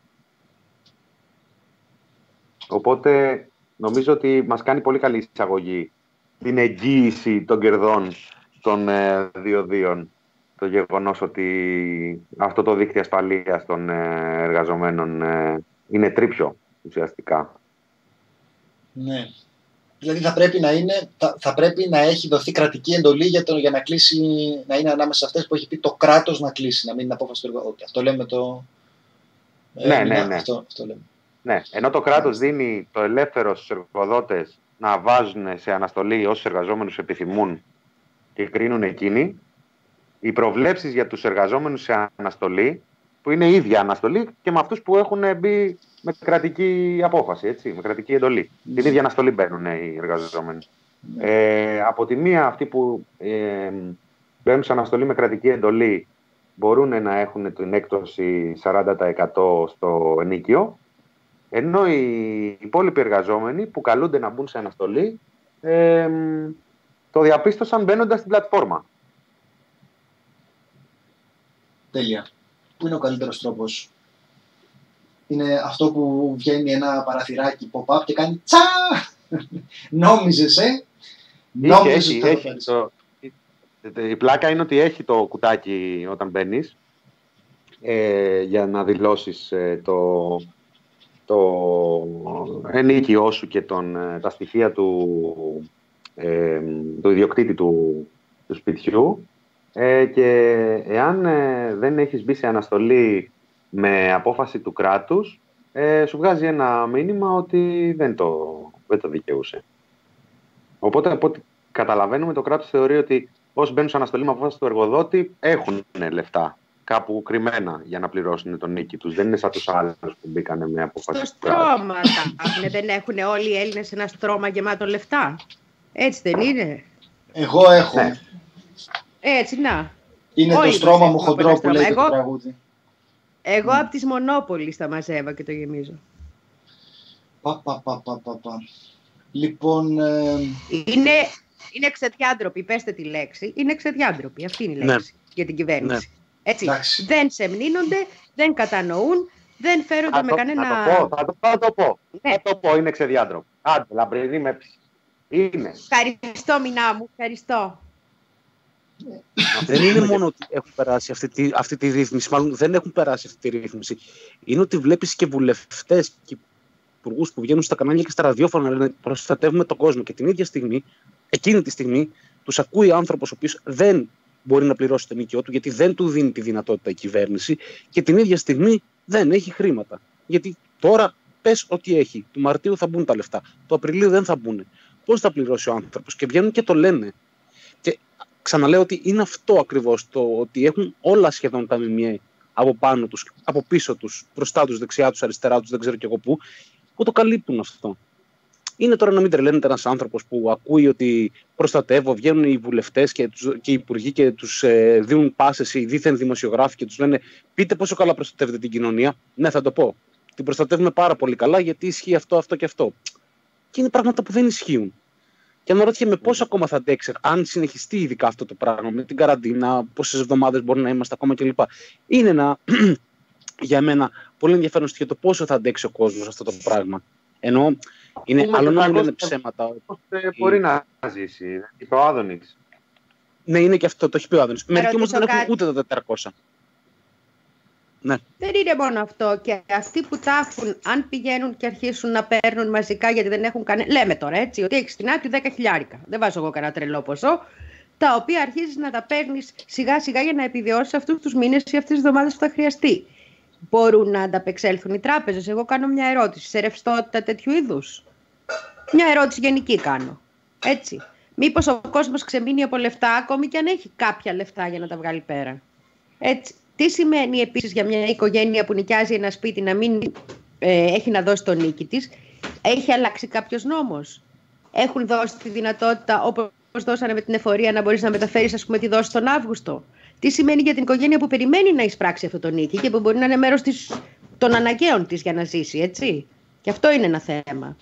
Τι σημαίνει η μείωση του μισθού σε μια οικογένεια που υπάρχει μόνο ένας μισθός και που υπάρχουν παιδιά; Τι σημαίνει όταν έχεις ανάγκη για νέο υπολογιστή, ας πούμε, όπως συζητάγαμε χθες, μόνο και μόνο για να μπορούν τα παιδιά σου να παρακολουθούν τα μαθήματά τους; Γιατί υπάρχει ένας υπολογιστής για τέσσερις ανθρώπους και τον χρειάζονται τρεις, ας πούμε, σε ένα σπίτι. Όλα αυτά τα προβλήματα, τα καθημερινά προβλήματα των εχόντων σχετικά, γιατί για αυτούς μιλάμε, έτσι, δεν μιλάμε για τους ανθρώπους που είναι στα όρια της. Ε, κοινωνίας, τους ανθρώπους που δεν έχουν, που δεν έχουν καμία. Εκόψανε πρόστιμο σε άστεγο. Το είδαμε όλοι, φαντάζομαι, έτσι. Γιατί ήταν έξω από το σπίτι του που δεν έχει. Λοιπόν, όταν έχεις αυτά τα ζητήματα όλα και έχεις μια κυβέρνηση η οποία δεν απαντάει σε κανένα και μια δημοσιογραφία που σιωπά εκοφαντικά, είναι λογικό ότι σε λίγο θα καταραίουν οικογένειες. Θα, θα έχουμε προβλήματα επιβίωσης πάρα πολλών ανθρώπων. Ναι, αυτό είναι κάτι το οποίο το, το συζητάμε, το περιμένουμε και η αλήθεια είναι ότι ξέρουμε πως αυτή είναι μια κουβέντα που αργά ή γρήγορα θα την κάνουμε και θα είναι πάρα πολύ οδυνηρή. Μετά την κουβέντα για τους νεκρούς ε, όλοι ξέρουμε ότι αυτή είναι μια συζήτηση που θα, θα μας έρθει από μόνη της. Και ακριβώς επειδή συζητάμε τώρα για το πόσο απροστάτευτοι είναι οι άνθρωποι που χρειάζεται να τα βγάλουν πέρα με λιγοστά μέσα και δεν υπάρχει κανένα δίχτυ ασφαλείας, καμία εγγύηση για αυτούς για το πώς θα τα καταφέρουν. Γιατί αν δεν υπάρχει το 10.000, ε, ξέρουμε στατιστικά ότι δεν υπάρχει. Ότι το, αυτό που λέγανε το λίπος, όπως έχουν τα, τα ζώα, δεν υπάρχει, δεν υπάρχει. Ναι, είναι κάτι που μετά από 10 χρόνια κρίσης δεν είναι πολλοί οι άνθρωποι, είναι πάρα πολύ λίγοι οι άνθρωποι που έχουν κάτι στην άκρη. Οπότε κάπως μέσα σε αυτές τις συνθήκες σου πέφτει λίγο πιο βαρύ όταν διαβάζεις για τα 11 εκατομμύρια ευρώ σε εταιρεία που εκμεταλλεύεται διόδια. Πάλι 11. Έλα. Πάλι 11. Ναι. Πάλι 11 είναι τα ρήφα. Γιατί το κάνουν αυτό; Αυτό είναι κάποιο... Είναι από το τραγούδι. Ποιο τι λέει το τραγούδι; Να μας το πεις εσύ Πουλή που είσαι DJ. Εγώ παίζω punk κυρίως Λαμπρινή. Τι έχει με το... Α, το τραγούδι λέει 11 και ούτε ένα τηλεφώνημα. Αυτό της... 12 ε... λέει αυτό, 12. Ε, τότε δεν ξέρω κανένα. Λοιπόν, ε, γράφει η Λαϊκή Συσπήρωση Πελοποννήσου έβγαλε μια ανακοίνωση και λέει ότι τι γίνεται τώρα. Τα δίνουν στην, ε, στον ε, Μορέα ΑΕ γιατί δεν περνάγανε αρκετά αυτοκίνητα κατά το εξάμεινο ναι. Σεπτεμβρίου-Φεβρουαρίου. Σεπτέμβρη-Μάρτιο. Και αυτό μάλιστα λέει θα γίνεται όλο και περισσότερο. Και προσοχή εδώ πέρα, αυτό είναι δικαίωμά τους γιατί υπάρχει στη σύμβαση. Λέει, πρόκληση σε συνθήκες πανδημίας παραχώρησε 11 εκατομμύριων ευρώ ως καθιερωμένη αποζημίωση στο Μωρέα ΑΕ για τη μειωμένη κίνηση αυτοκινήτων. Και αυτό επειδή, θα έχουμε, επειδή έχουμε τώρα απαγορεύσεις την κυκλοφορίας, συζητάνε να κλείσουν τα διόδια για το Πάσχα, για να μην φύγει ο κόσμος και πάει στο χωριό του. Οπότε σκεφτείτε εκεί τι χρήματα έχουμε να δώσουμε σε όλα αυτά τα κτίνη που φροντίζουν οι καπιταλιστές, οι ρηψοκίνδυνοι να υπογράφει το κράτος μαζί τους συμβάσεις όπου αν δεν κερδίζουν αρκετά τσοντάρει το κράτος. Δεν το βάζει ο νους σου δηλαδή για το πόσο αδιανόητα άδικες είναι αυτές οι, οι συμβάσεις σε σχέση με τα συναλλακτικά ήθη για όλο τον υπόλοιπο κοσμάκι. Λοιπόν, το ωραίο ε, είναι ότι αυτή δεν είναι μια ρύθμιση κορονοϊού, παιδιά. Έτσι, μην μπερδευτούμε. Ναι, ναι. Αυτό, ίσχυε, αυτό ίσχυε σε, σε, σε καθημερινή βάση, σε κανονικές συνθήκες. Δεν έρχεται το κράτος τώρα να στηρίξει τα διόδια γιατί σου λέει εντάξει έκοψα και εγώ την κυκλοφορία και πέφτεις και εσύ έξω και τι να κάνουμε. Πάρε και αυτά τώρα να τσοντάρεις να δούμε τι θα γίνει. Αυτό είναι αμένο το 2007 και έχουν περάσει 7 κυβερνήσεις και δεν, έχουν, δεν έχει αλλάξει. Ναι. Ναι. Το θέμα, ναι, επειδή ναι, οι λαϊκοί Ούτε οι κομμουνιστές του ΣΥΡΙΖΑ, ούτε οι κομμουνιστές του ΣΥΡΙΖΑ, με συγχωρείτε γιατί δεν το άκουσα αυτό. Ούτε. Δεν πρόλαβα. Α, δεν πρόλαβα. Έτσι, ευχαριστώ. Δεν πρόλαβα. Εδώ ο ΣΥΡΙΖΑ, να πούμε, τόλμησε, τόλμησε να σπάσει μερικά από τα έργα σε μικρότερα κομμάτια για να μην ε, γίνεται αυτό το πράγμα που γινόταν όλα αυτά τα χρόνια με έργα που σαπίζουν, που έχουν καθυστερήσεις και που πληρώνουμε και πρόστιμα για τις καθυστερήσεις και πολλές φορές πλήρωνε το κράτος και πάλι τους εργολάβους γιατί με διάφορες δικαιολογίες ε, ε, ε, ζητάγανε τέτοιες ρήτρες. Και το πρώτο που έκανε η, κυβέρνηση Νέας Δημοκρατίας και ο, ο Καραμαλής ο νεότερος ήταν να διακόψει αυτές τις ε, συμβάσεις και να πάει σε νέες συμβάσεις μεγάλες, με ολόκληρα τα έργα ούτως ώστε να τα μοιράζουν οι εργολάβοι μεταξύ τους. Και να θυμίσουμε... Μη μου πεις ότι δίνει το ελληνικό κράτος λεφτά σε μεγαλοεργολάβους, δεν θα σε πιστέψω. Δηλαδή... Να ότι δεν έχει περάσει ούτε ένας χρόνος από το πόρισμα της ε, Επιτροπής Ανταγωνισμού που αποκάλυψε, που επιβεβαίωσε το καρτέλ 30 και πλέον ετών στην, ε, στα δημόσια έργα το καρτέλ κατασκευαστικών των ταβατζίδων που λέγανε ε, όπου όλοι, όλες οι μεγάλες εταιρείες, όλες σχεδόν οι μικρές εταιρείες μαζί με πόσες ξένες συνέπραταν και πηγαίνανε 10 εταιρείες στο διαγωνισμό και λέγανε ωραία το έργο θα το πάρει ο πουλής. Συμφωνείς. Και πήγαινε ωραία. Παράδειγμα, έλεγε... παράδειγμα είναι αυτό τώρα. Ε, δεν είναι ότι έχω πάρει κάποιο. Κάτσε γιατί μιλάω, ο κόσμος ακούει τώρα και χαζός ο κόσμος. Μην, μην υπερτιμά ναι, τον κόσμο. Να τα πούμε όλα σωστά. Μόνο ο Θάνος έχει πάρει, έτσι; Μόνο ο, ο Θάνος έχει πάρει τα 11 εκατομμύρια. Δεν θα ήθελα τώρα, δεν είναι μπροστά, δεν είναι μπροστά ο Θάνος. Δεν, είναι σωστό, ναι, παιδιά, δεν είναι σωστό για τον συνάδελφο. Όταν θα είναι στην εκπομπή θα μας πει για τα 11 εκατομμύρια και πώς τα ξοδεύει και πώς καλοπερνάει και τι θα. Τέλος πάντων, τώρα δεν είναι σωστό όμως. Ό,τι, ό,τι πήρε. Νομίζω ότι, ότι είναι τυχαίο που δεν είναι στην εκπομπή σήμερα. Παιδιά, τυχαίο νομίζω το ότι είναι. Ό,τι πήρε, πήρε και καλά έκανε. Εγώ δεν το κρίνω και καλοφάγωτα εύχομαι. Δεν, δεν μ' αρέσει να μιλάω τώρα πίσω από την πλάτη του. Όταν λείπει δεν θα λέμε. Θα, ό, όταν θα είναι στην εκπομπή θα το συζητήσουμε πώς το αποφάσισε και γιατί το έκανε. Ε, έλα. Και μαζεύονταν στους δίθεν διαγωνισμούς κάθε λογής αεριτζίδες, έπαιρνε το έργο αυτός που είχαν συμφωνήσει από πριν, μοιραζόντουσαν το χαρτζηλικάκι τους και συνεχίζανε.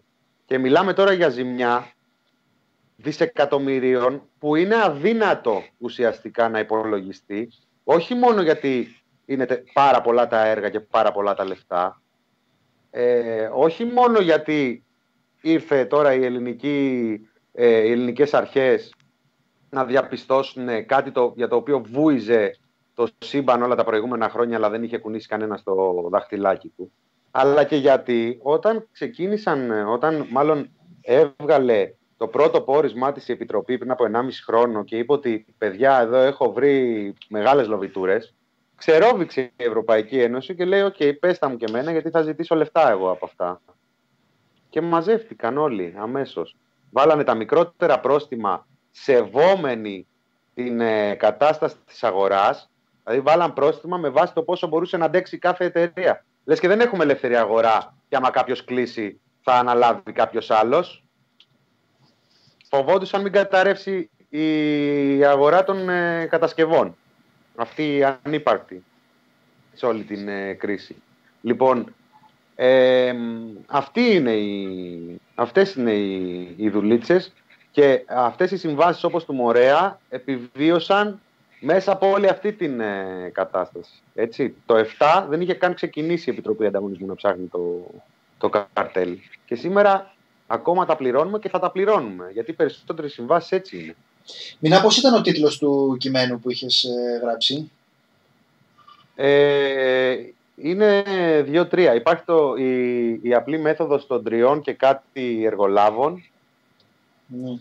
Υπάρχει ένα άλλο κείμενο... Εξαιρετικό. Ευχαριστώ. Ε, υπάρχει ένα άλλο κείμενο που... Και αυτό είναι ωραίο, παιδιά, να το κάνουμε. Λίγο γλύψιμο ένας στον άλλον. Δηλαδή, λέει κάτι ο ένας και λέει άλλος μπράβο. Πολύ ωραίο. Τι λες τώρα; Λείπει ο Θάνος και μπορούμε να μιλήσουμε για ωραίους τίτλους. Άσε με, άσε με. Ε, Συνέχισε, Μινά. Μινά κάνει ότι δεν το άκουσες. Το, το θέμα το είχε πάει και στην Ευρωβουλή ο, ο κύριος Χουντής ως ε, ευρωβουλευτής της, ε, της ΛΑΕ τότε ε, και είχε πάρει, παιδιά, την απάντηση από, τον, ε, από την ε, Κομισιόν ότι το ελληνικό κράτος μπορεί να διεκδικήσει αποζημιώσεις για όλα αυτά και είναι στη διακριτική του ευχέρεια. Και μάλιστα είχαμε γράψει και σχετικό άρθρο και απευθύναμε το ερώτημα και στην προηγούμενη κυβέρνηση, εάν προτίθεται να διεκδικήσει αποζημιώσεις. Ξέρετε ποια ήταν η απάντηση. Δεν είναι προτίθετο. Και προφανώς δεν είναι προτίθετο. και αυτή. Δεν είναι προτίθετο. Δεν είναι πρόκαμε. Δεν είναι αυτή η αριστερή κυβέρνηση που είχαμε Κάτσε να λιποθυμίσω και έρχομαι. Λαμπρινή, λοιπόν. κάτι έχεις με, τον, ε, με το ΣΥΡΙΖΑ; Δεν έχω, κατα... δεν έχω καταλάβει, αλλά δεν έχω... Έχουμε τα για χαρδαλιά. Άσε τώρα, μιλάει όλοι αυτοί που ψηφίσανε ΣΥΡΙΖΑ και τους έχουν φάει ενοχές. Κατάλαβες τώρα. Λοιπόν. Ε, χαρδαλιά. Λαμπρινή δεν μας ενδιαφέρει. Ούτε εσύ που ψήφιζες ΣΥΡΙΖΑ, ούτε ο Μινάς που ψήφιζε Κυριάκο Μητσοτάκη. Α σκεφτόσασταν οριμότερα. Τι ψήφιζε ο Μινάς; Ο Μινάς Κυριάκο Μητσοτάκη. Εγώ ψήφιζα εδώ και χρόνια ψηφίζω Τζόνι Κάς, να ξέρεις, τίποτα άλλο. Τζόνι Κάς. Johnny Cash. Αυτό το όνομα μου θύμισε τον Νίκ Χάρντ. Έλα Μινά. Ε, Μινά, θέλεις να περάσουμε στον Νίκ Χάρντ, γιατί θέλω και εγώ να πω μερικά πράγματα για την ανασκόπηση πριν να κλείσουμε. Αλλά... Spoiler, έχω σημερινή παρουσίαση. Έλα, και πες. Θα δούμε Νίκ Χάρντ να κολλάει με γυμνά χέρια την καραντίνα που έσπασε εγκληματικά συνείδητος γέρος. Ναι. Ε, Επίσης, ε, θα πιάσει στον αέρα μολυσμένο σωματίδιο κορονοϊού την ώρα που κινείται απειλητικά προς το πρόσωπο του κύριου Τσιόδρα. Τώρα αυτά που σας λέω θα τα δείτε σε λίγα λεπτά.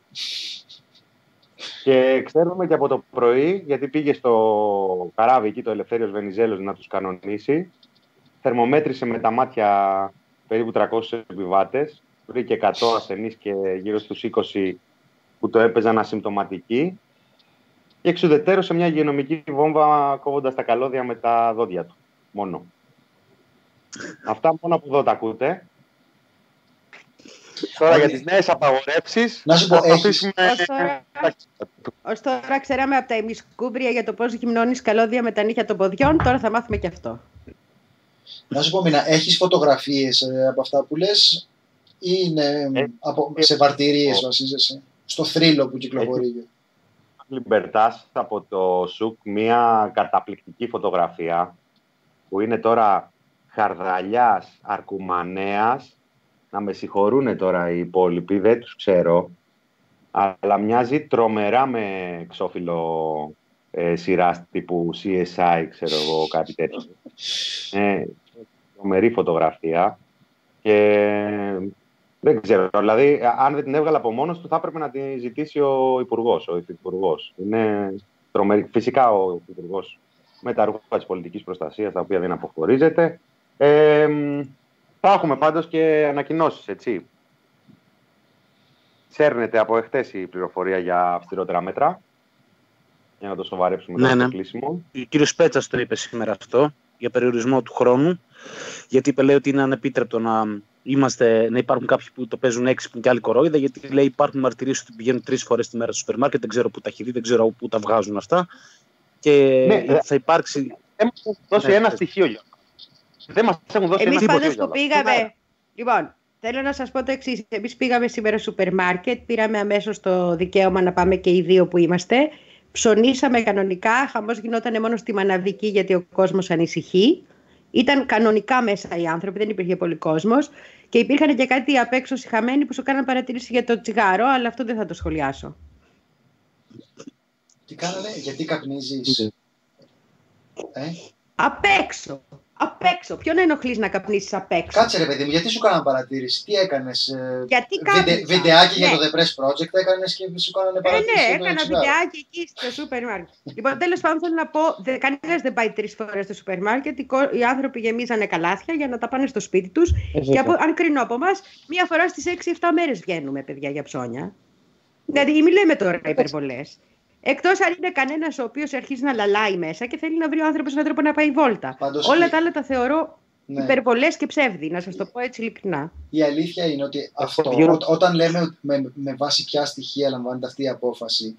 Εντάξει, παιδί μου, κράτος είσαι. Πες μας τα στατιστικά.